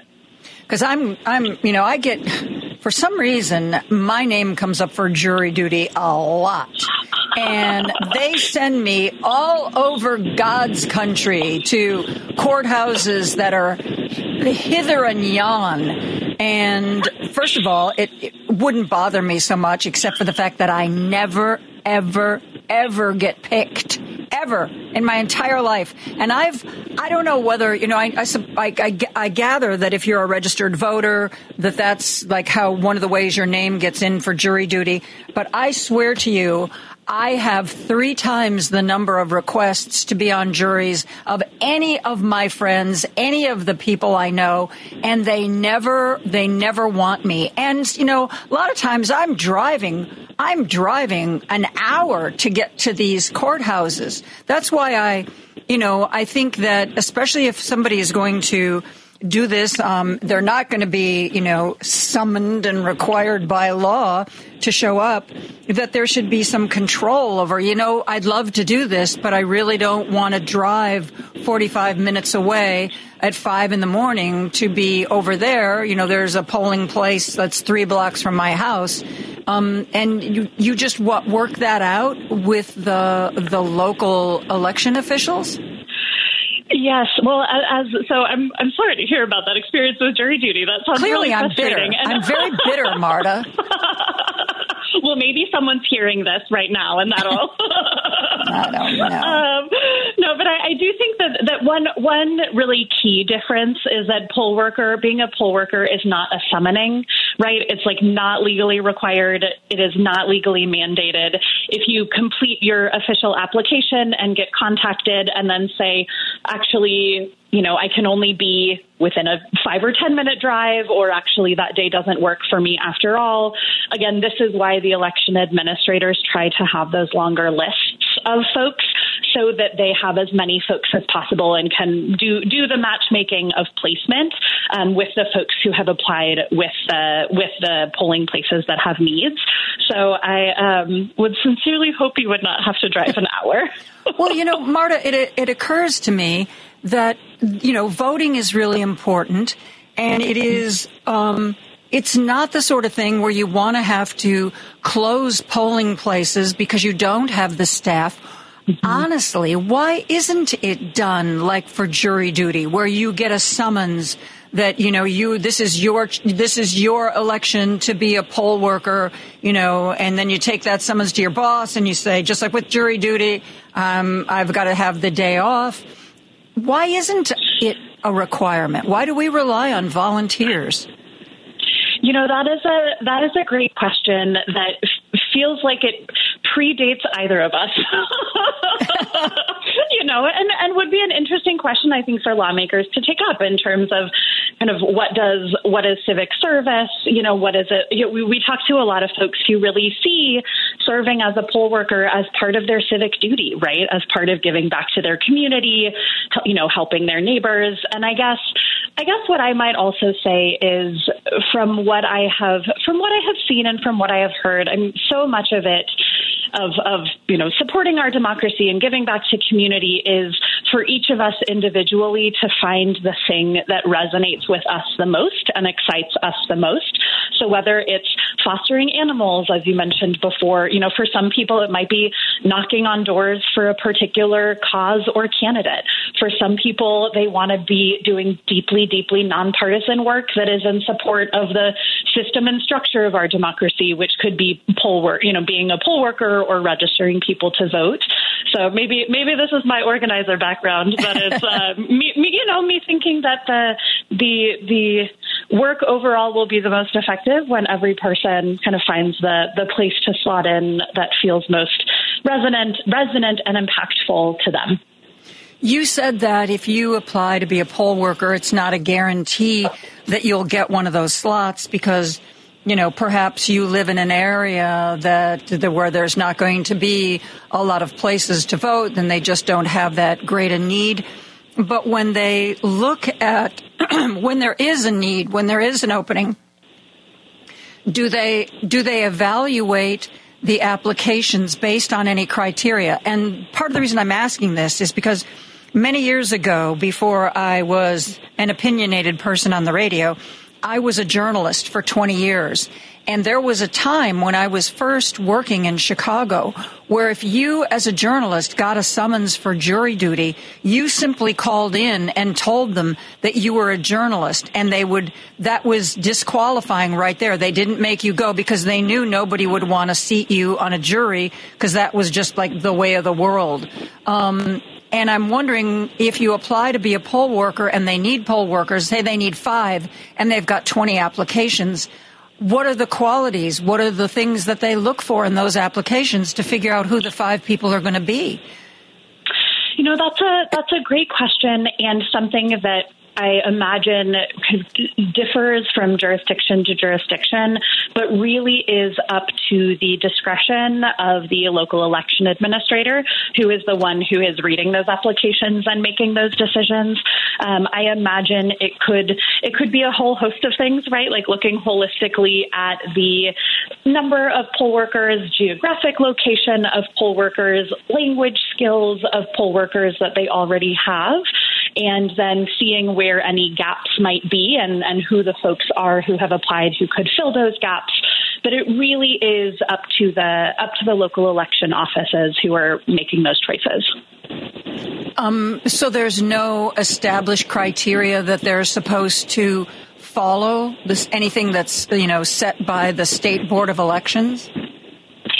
Uh, once again, uh, I know that I keep saying it depends, but it really does depend on your state. Yeah. You know, as yeah, yeah, you know, there are something that I was certainly surprised to learn is that there are, you know, anywhere between six and 8,000 jurisdictions all across the country. Some happen at the county level, some are at the city or township level, and every jurisdiction has jurisdiction, as it were, over elections in their own community.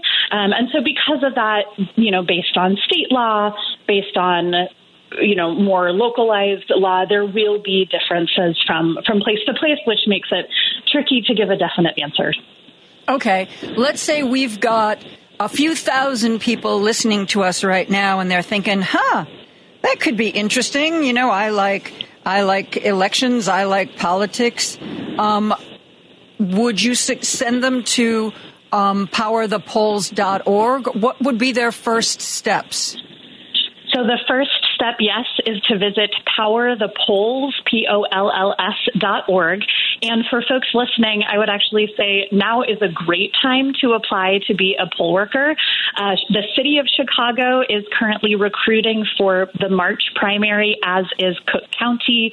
Um, both Cook County and the city of Chicago, which recruit poll workers separately, need several hundred additional poll workers. Um, in the city of Chicago, they especially need folks with early voting availability um, who have comfort levels working with tablets. Um, and then both the city of Chicago and Cook County need bilingual poll workers speaking English and another language. And then Lake County, uh, just just a little bit further out, is already recruiting for November. So they are looking for a few hundred additional poll workers come November. So if you are listening, um, by March 1st, I do encourage you to visit powerthepolls.org and complete the local poll worker application and hopefully get placed and then come back on the show and talk about it. well, you know, I've always thought it would be so cool to remotely broadcast my radio show while working as a poll worker, but I imagine that probably wouldn't fly once again, different jurisdictions have different uh, different laws about okay, well, what. If anybody's listening, I live in Cook County. If you're an official and you would permit me to broadcast my radio show while working as a poll worker, you know how to reach me. 773-763-9278. Call, talk to Andy, tell me who to reach out to. And uh, in the interim, um, you can reach out to powerthepolls.org. Marta Hanson is the national program manager. Marta, thank you for answering all of our questions. Joan, thanks so much for having me and for uplifting this important, important call to action. thank you.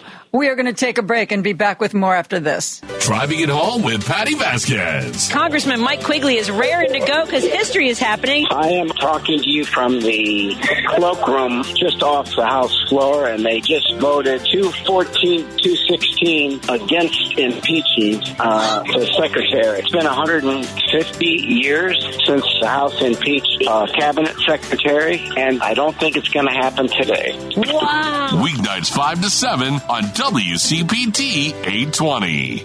This is Chicago's Progressive Talk, 820 AM, WCPT Willow Springs, and online at WCPT820.com, where facts matter.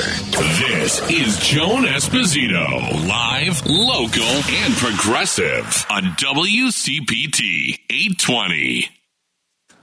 We often uh, speak to people who work for various courier newsroom publications because they're hyper local. They have courier newsrooms in many, uh, not all, but many states. And those reporters, like our good friend Pat Kreitlow with Up North News in Wisconsin, those reporters really take a deep look at the at the news that is that is going to be happening in and around their state. And it isn't always just politics, too you know, part of the reason why those newsletters that Courier puts out are so popular is that a lot of it is, well, for instance, I was interviewing somebody from uh, the Iowa starting line and I was perusing uh, their website, and you know they had things like where to go for the best hot chocolate this winter. And the political reporter I was talking to, who you may you may recall, a guy by the name of Ty Rushing, there was a video on there. He's apparently an expert when it comes to cotton candy. Um, they really know how to uh, to touch people and inform people and have fun. They have a new newsletter out, which um, I think I'd like to hear more about. It's called American Freak Show.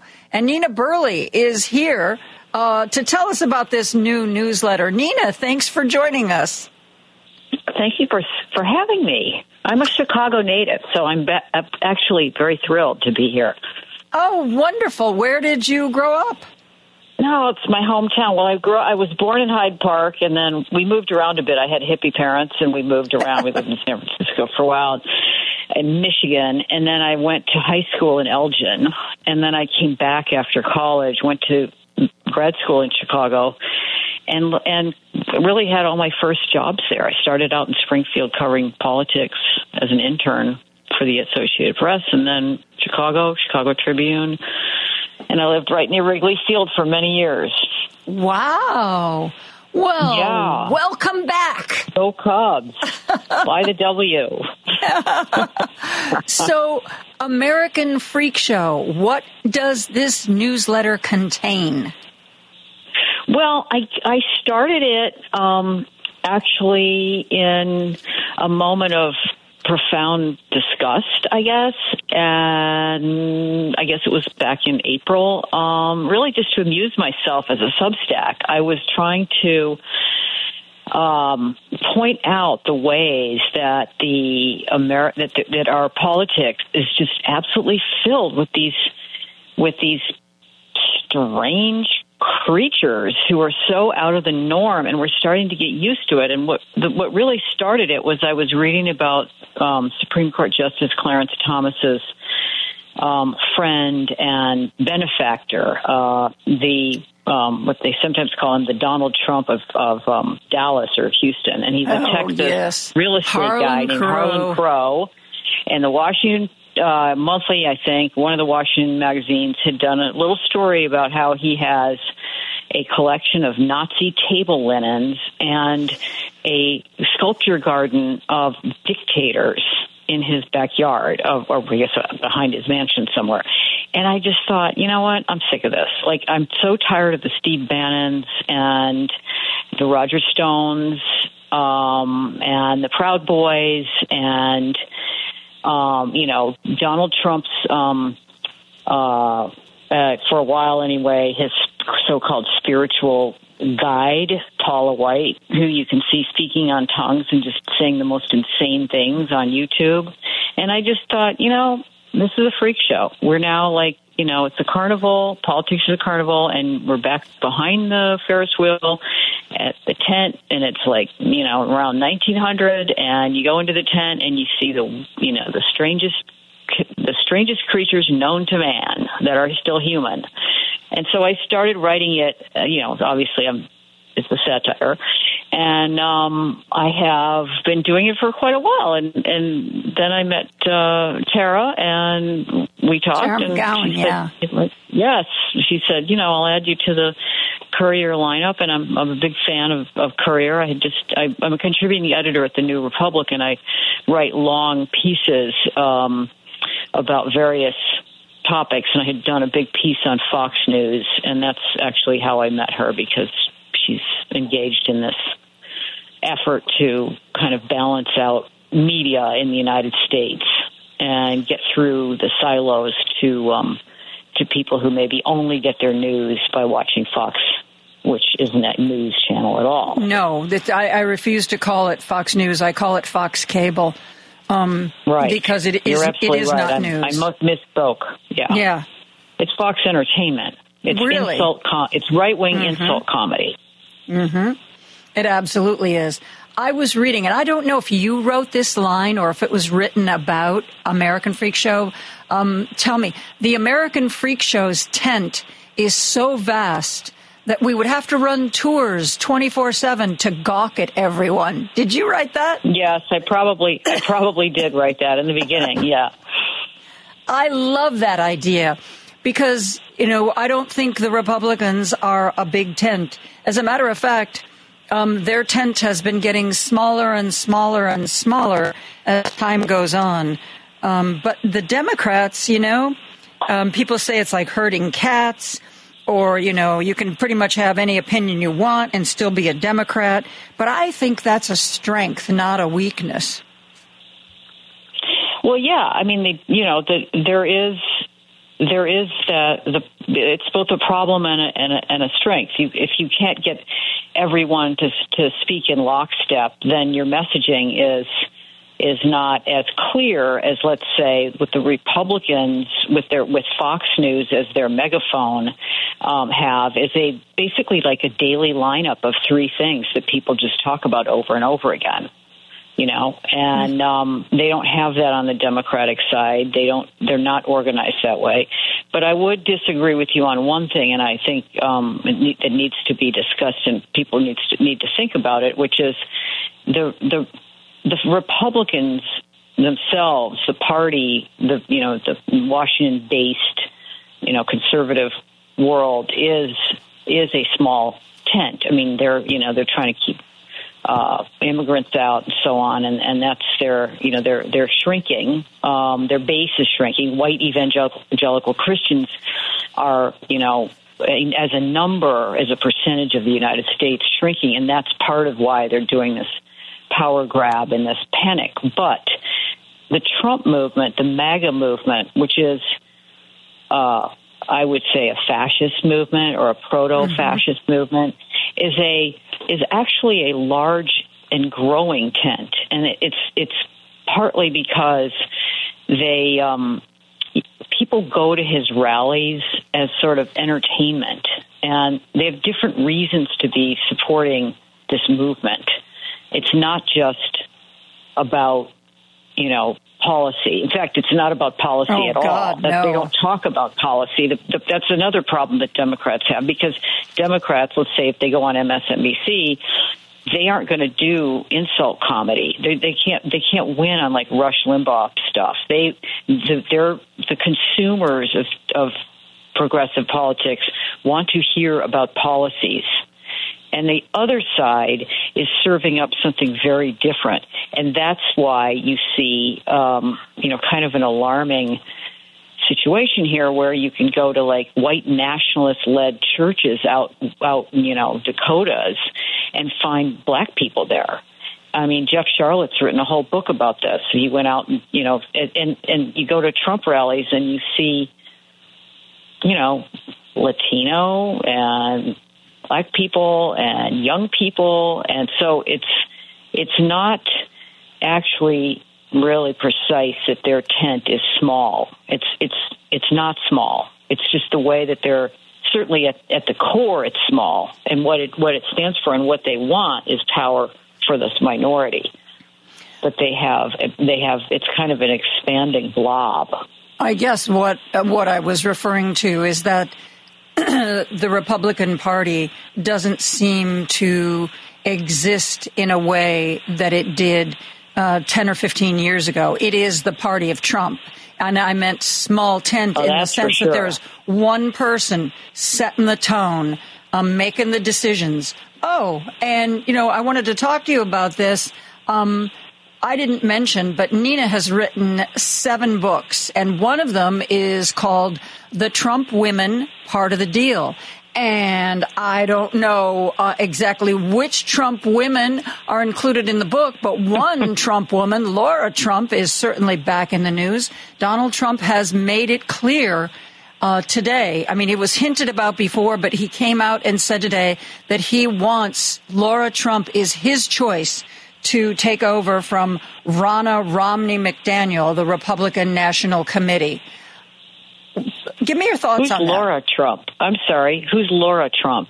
Laura. You mean Ivanka Trump? No, the, oh, Laura the, the Trump. wife, oh, yeah, yeah. the wife of um, yeah, one of the boys. Yeah, I forget which the- boy. Of course, the daughter-in-law. That's Yes. right. And Okay. Well, I missed that. So you're telling me something I didn't know as of Yes. today. I've been buried in It was in rumored yesterday when when it was apparent that uh, he was pushing Ronna out. It was rumored, and today he came out and said that his choice, like who else is going to weigh in on this? I don't know. His choice for the next head of the RNC is his daughter-in-law, Lara, Lara Trump. Well, you know, this is um, this is how the kleptocracy autocracies look, right? If you look around the world and you see the, you know, Saddam Hussein or um, the Aliyevas of of Kazakhstan, or you know. Uh, sorry, they, it's not Kazakhstan, it's Azerbaijan. Um, they, um, they all, you know, they put their family members in in South, you know, the, the Latin American fascist dictatorships. The family members, it's part of the clan. You're part. You're a made man or not. You know, it's the Godfather, Exa- right? And That's you know, he's it made it clear that the litmus test is loyalty, and who's more loyal than than your than your family. By the way, Andy, uh, Andy weighed in. She is Eric's Eric's wife. I guess Don Jr. is the one who's with Kimberly Guilfoyle. The best is yet to come. Kimberly Guilfoyle, who I Yes. can't believe was once married to Gavin Newsom. I just can't I wrap know. my head every around that Every time one. I think about every time I think about that, I have to, yeah, you have to take a step back and go, what was that? But you know, Lawrence Sanchez. They, well, we can get on. I mean, you know, they some you know women go through they burn through different kinds of men. I guess. Well, you know, the interesting thing about Laura is that of all of his kids, she seems the to be the one who has been most interested in public office because there was there was a time Yes, when she was exploring right. a senate run and then That's for whatever right. reason it never happened but as opposed to Ivanka which you know doesn't seem to have any real interest in politics um, and and the boys who you know God help us with the boys. Uh, but Laura always came across as the one who, of all of them, could at least potentially make a serious run for office. That's true. I mean, Ivanka probably could have at one point or another. She's very well spoken, very suave, and smart, and was interested in power. But I think the um, the experience of um, the uh, four years in the White House and then the, the insurrection, I think that she's not as um, keen on being, you know, in that meat grinder. I, I, I saw her at the uh, giving testimony. I wrote about it. Her testimony at the fraud trial in uh, in Manhattan in November, and um, you know she's as as soignee and well spoken as ever, but I think that she's been dinged or dented by the experience. But that's just me. So my book is actually about six Trump women. It's about grandmother Trump, the German immigrant. It's about mother Trump, who was a Scottish immigrant. And then it's about um, his three wives and um, Tiffany, of course. And um, you know the, uh, the the fascinating thing about the Trump women is that the first two of them are immigrants, you know, and the founder of the Trump organization is is the German grandmother because the German grandfather died of the Spanish flu, leaving her a widow with all these chil- small children, three children, I think, and her son Fred, who's Trump's dad was, you know, a teenager, and he did not found the Trump organization. He was too young to do that. She founded it and started it with her nest egg that he had left her some property in Queens, New York. And she started the Trump organization, and and that's you know one of the main many sort of oddities about the way that Trump has gone about you know taking control of the political scene is that unlike most politicians would have made made uh, a, a lot more of that. They would have talked about how their their grandmother was the founder, and look, it was founded by a woman, and and rah rah. And then his mother was a maid. I found this out in the census for the book, the New York Census. She came over from this impoverished Scottish island and was a teenager. And in those days, the wealthy, the Gilded Age or the dregs of the Gilded Age, the last bits of the Gilded Age in the 20s, early 20s, were uh, were fond of hiring maids and butlers from the British Isles. And so her older sisters had already come over here, and she got a job in the Carnegie Mansion as like you know polishing banisters or silver, right? A, a low level maid. And she was doing that when she met Fred Trump, the son of, you know, the not too wealthy, but, uh, you know, okay, doing okay with her little company, um, Grandma Trump. And, and she got married and she never lost her, um, fascination with, you know, she was like the, the little matchstick girl at the window of mm-hmm. this, this, you know, the Carnegie Mansion. And she was obsessed with finery and with royalty and with tassels and with gilded things.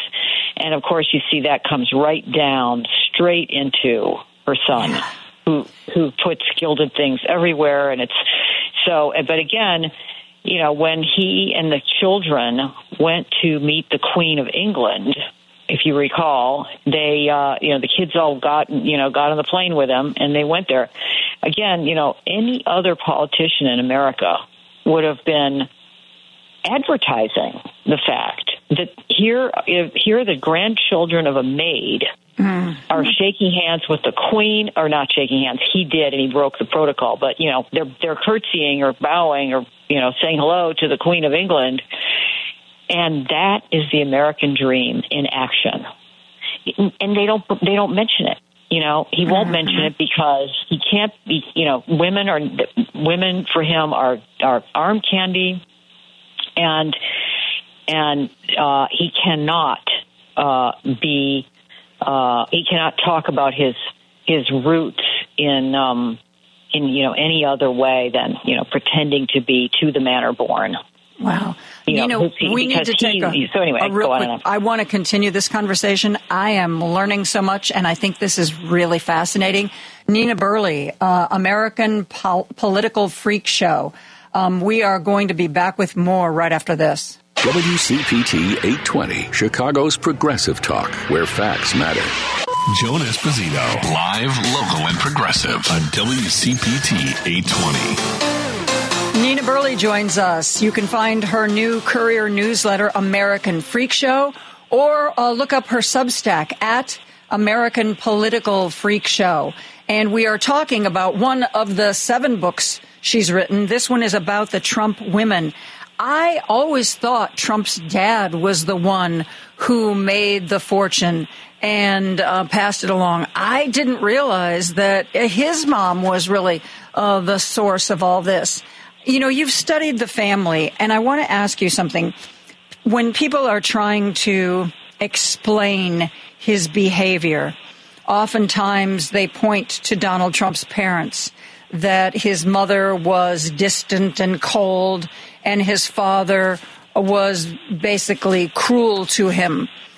And we've seen the way he talks about his sons, which certainly doesn't seem to be very, very loving. Do you believe that? Is that is that an explanation that makes sense to you that he is the way he is because he was raised in a home without love?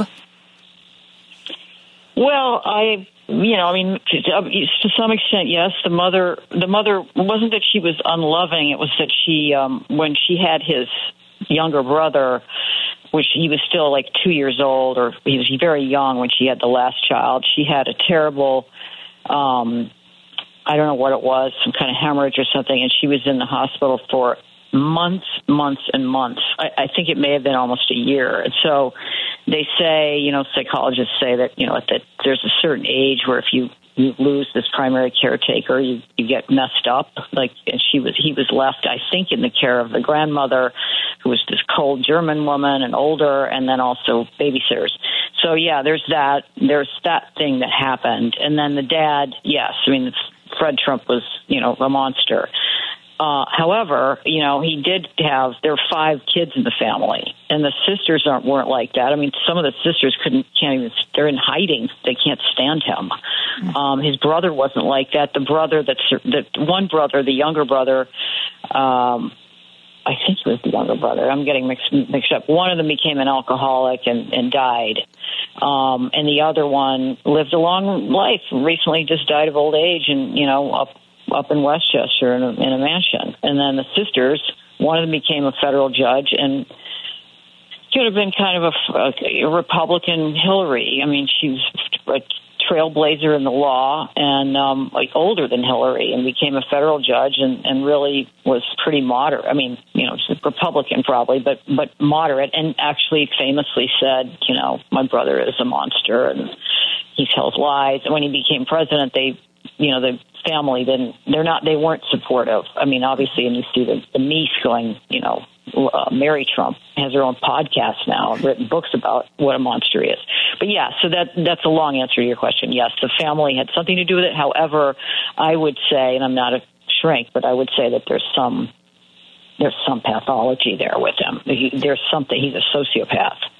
I I agree, and I I think that certainly the way you're raised um, has an has an influence on how you turn out, but there are lots of people who go through harrowing circumstances and become better, more empathetic people because of their experiences. So to lay it all on, you know, they weren't nice to him when he was a kid, I think is I think is a little simplistic yeah, and um, is, and is. doesn't really Yeah. take everything into consideration that should be taken into consideration. That's Mm-hmm. my little opinion on there. Yeah, I think it's a correct. I agree. So with um, with your new newsletter, American Freak Show, what are you going to be writing about? Oh, geez. Well, I- you know, Nina, am I am I okay, Andy? I, I get some Nina. Sometimes I get so wrapped up in my conversations that I stop looking at time? the clock. Yes, we're down. We're Well, down to like the final the minute. same. So, real quick, tell us all about American Freak Show. You've got It's one more minute. the same. I mean, I every week I try to focus on you know a, a person, a freak.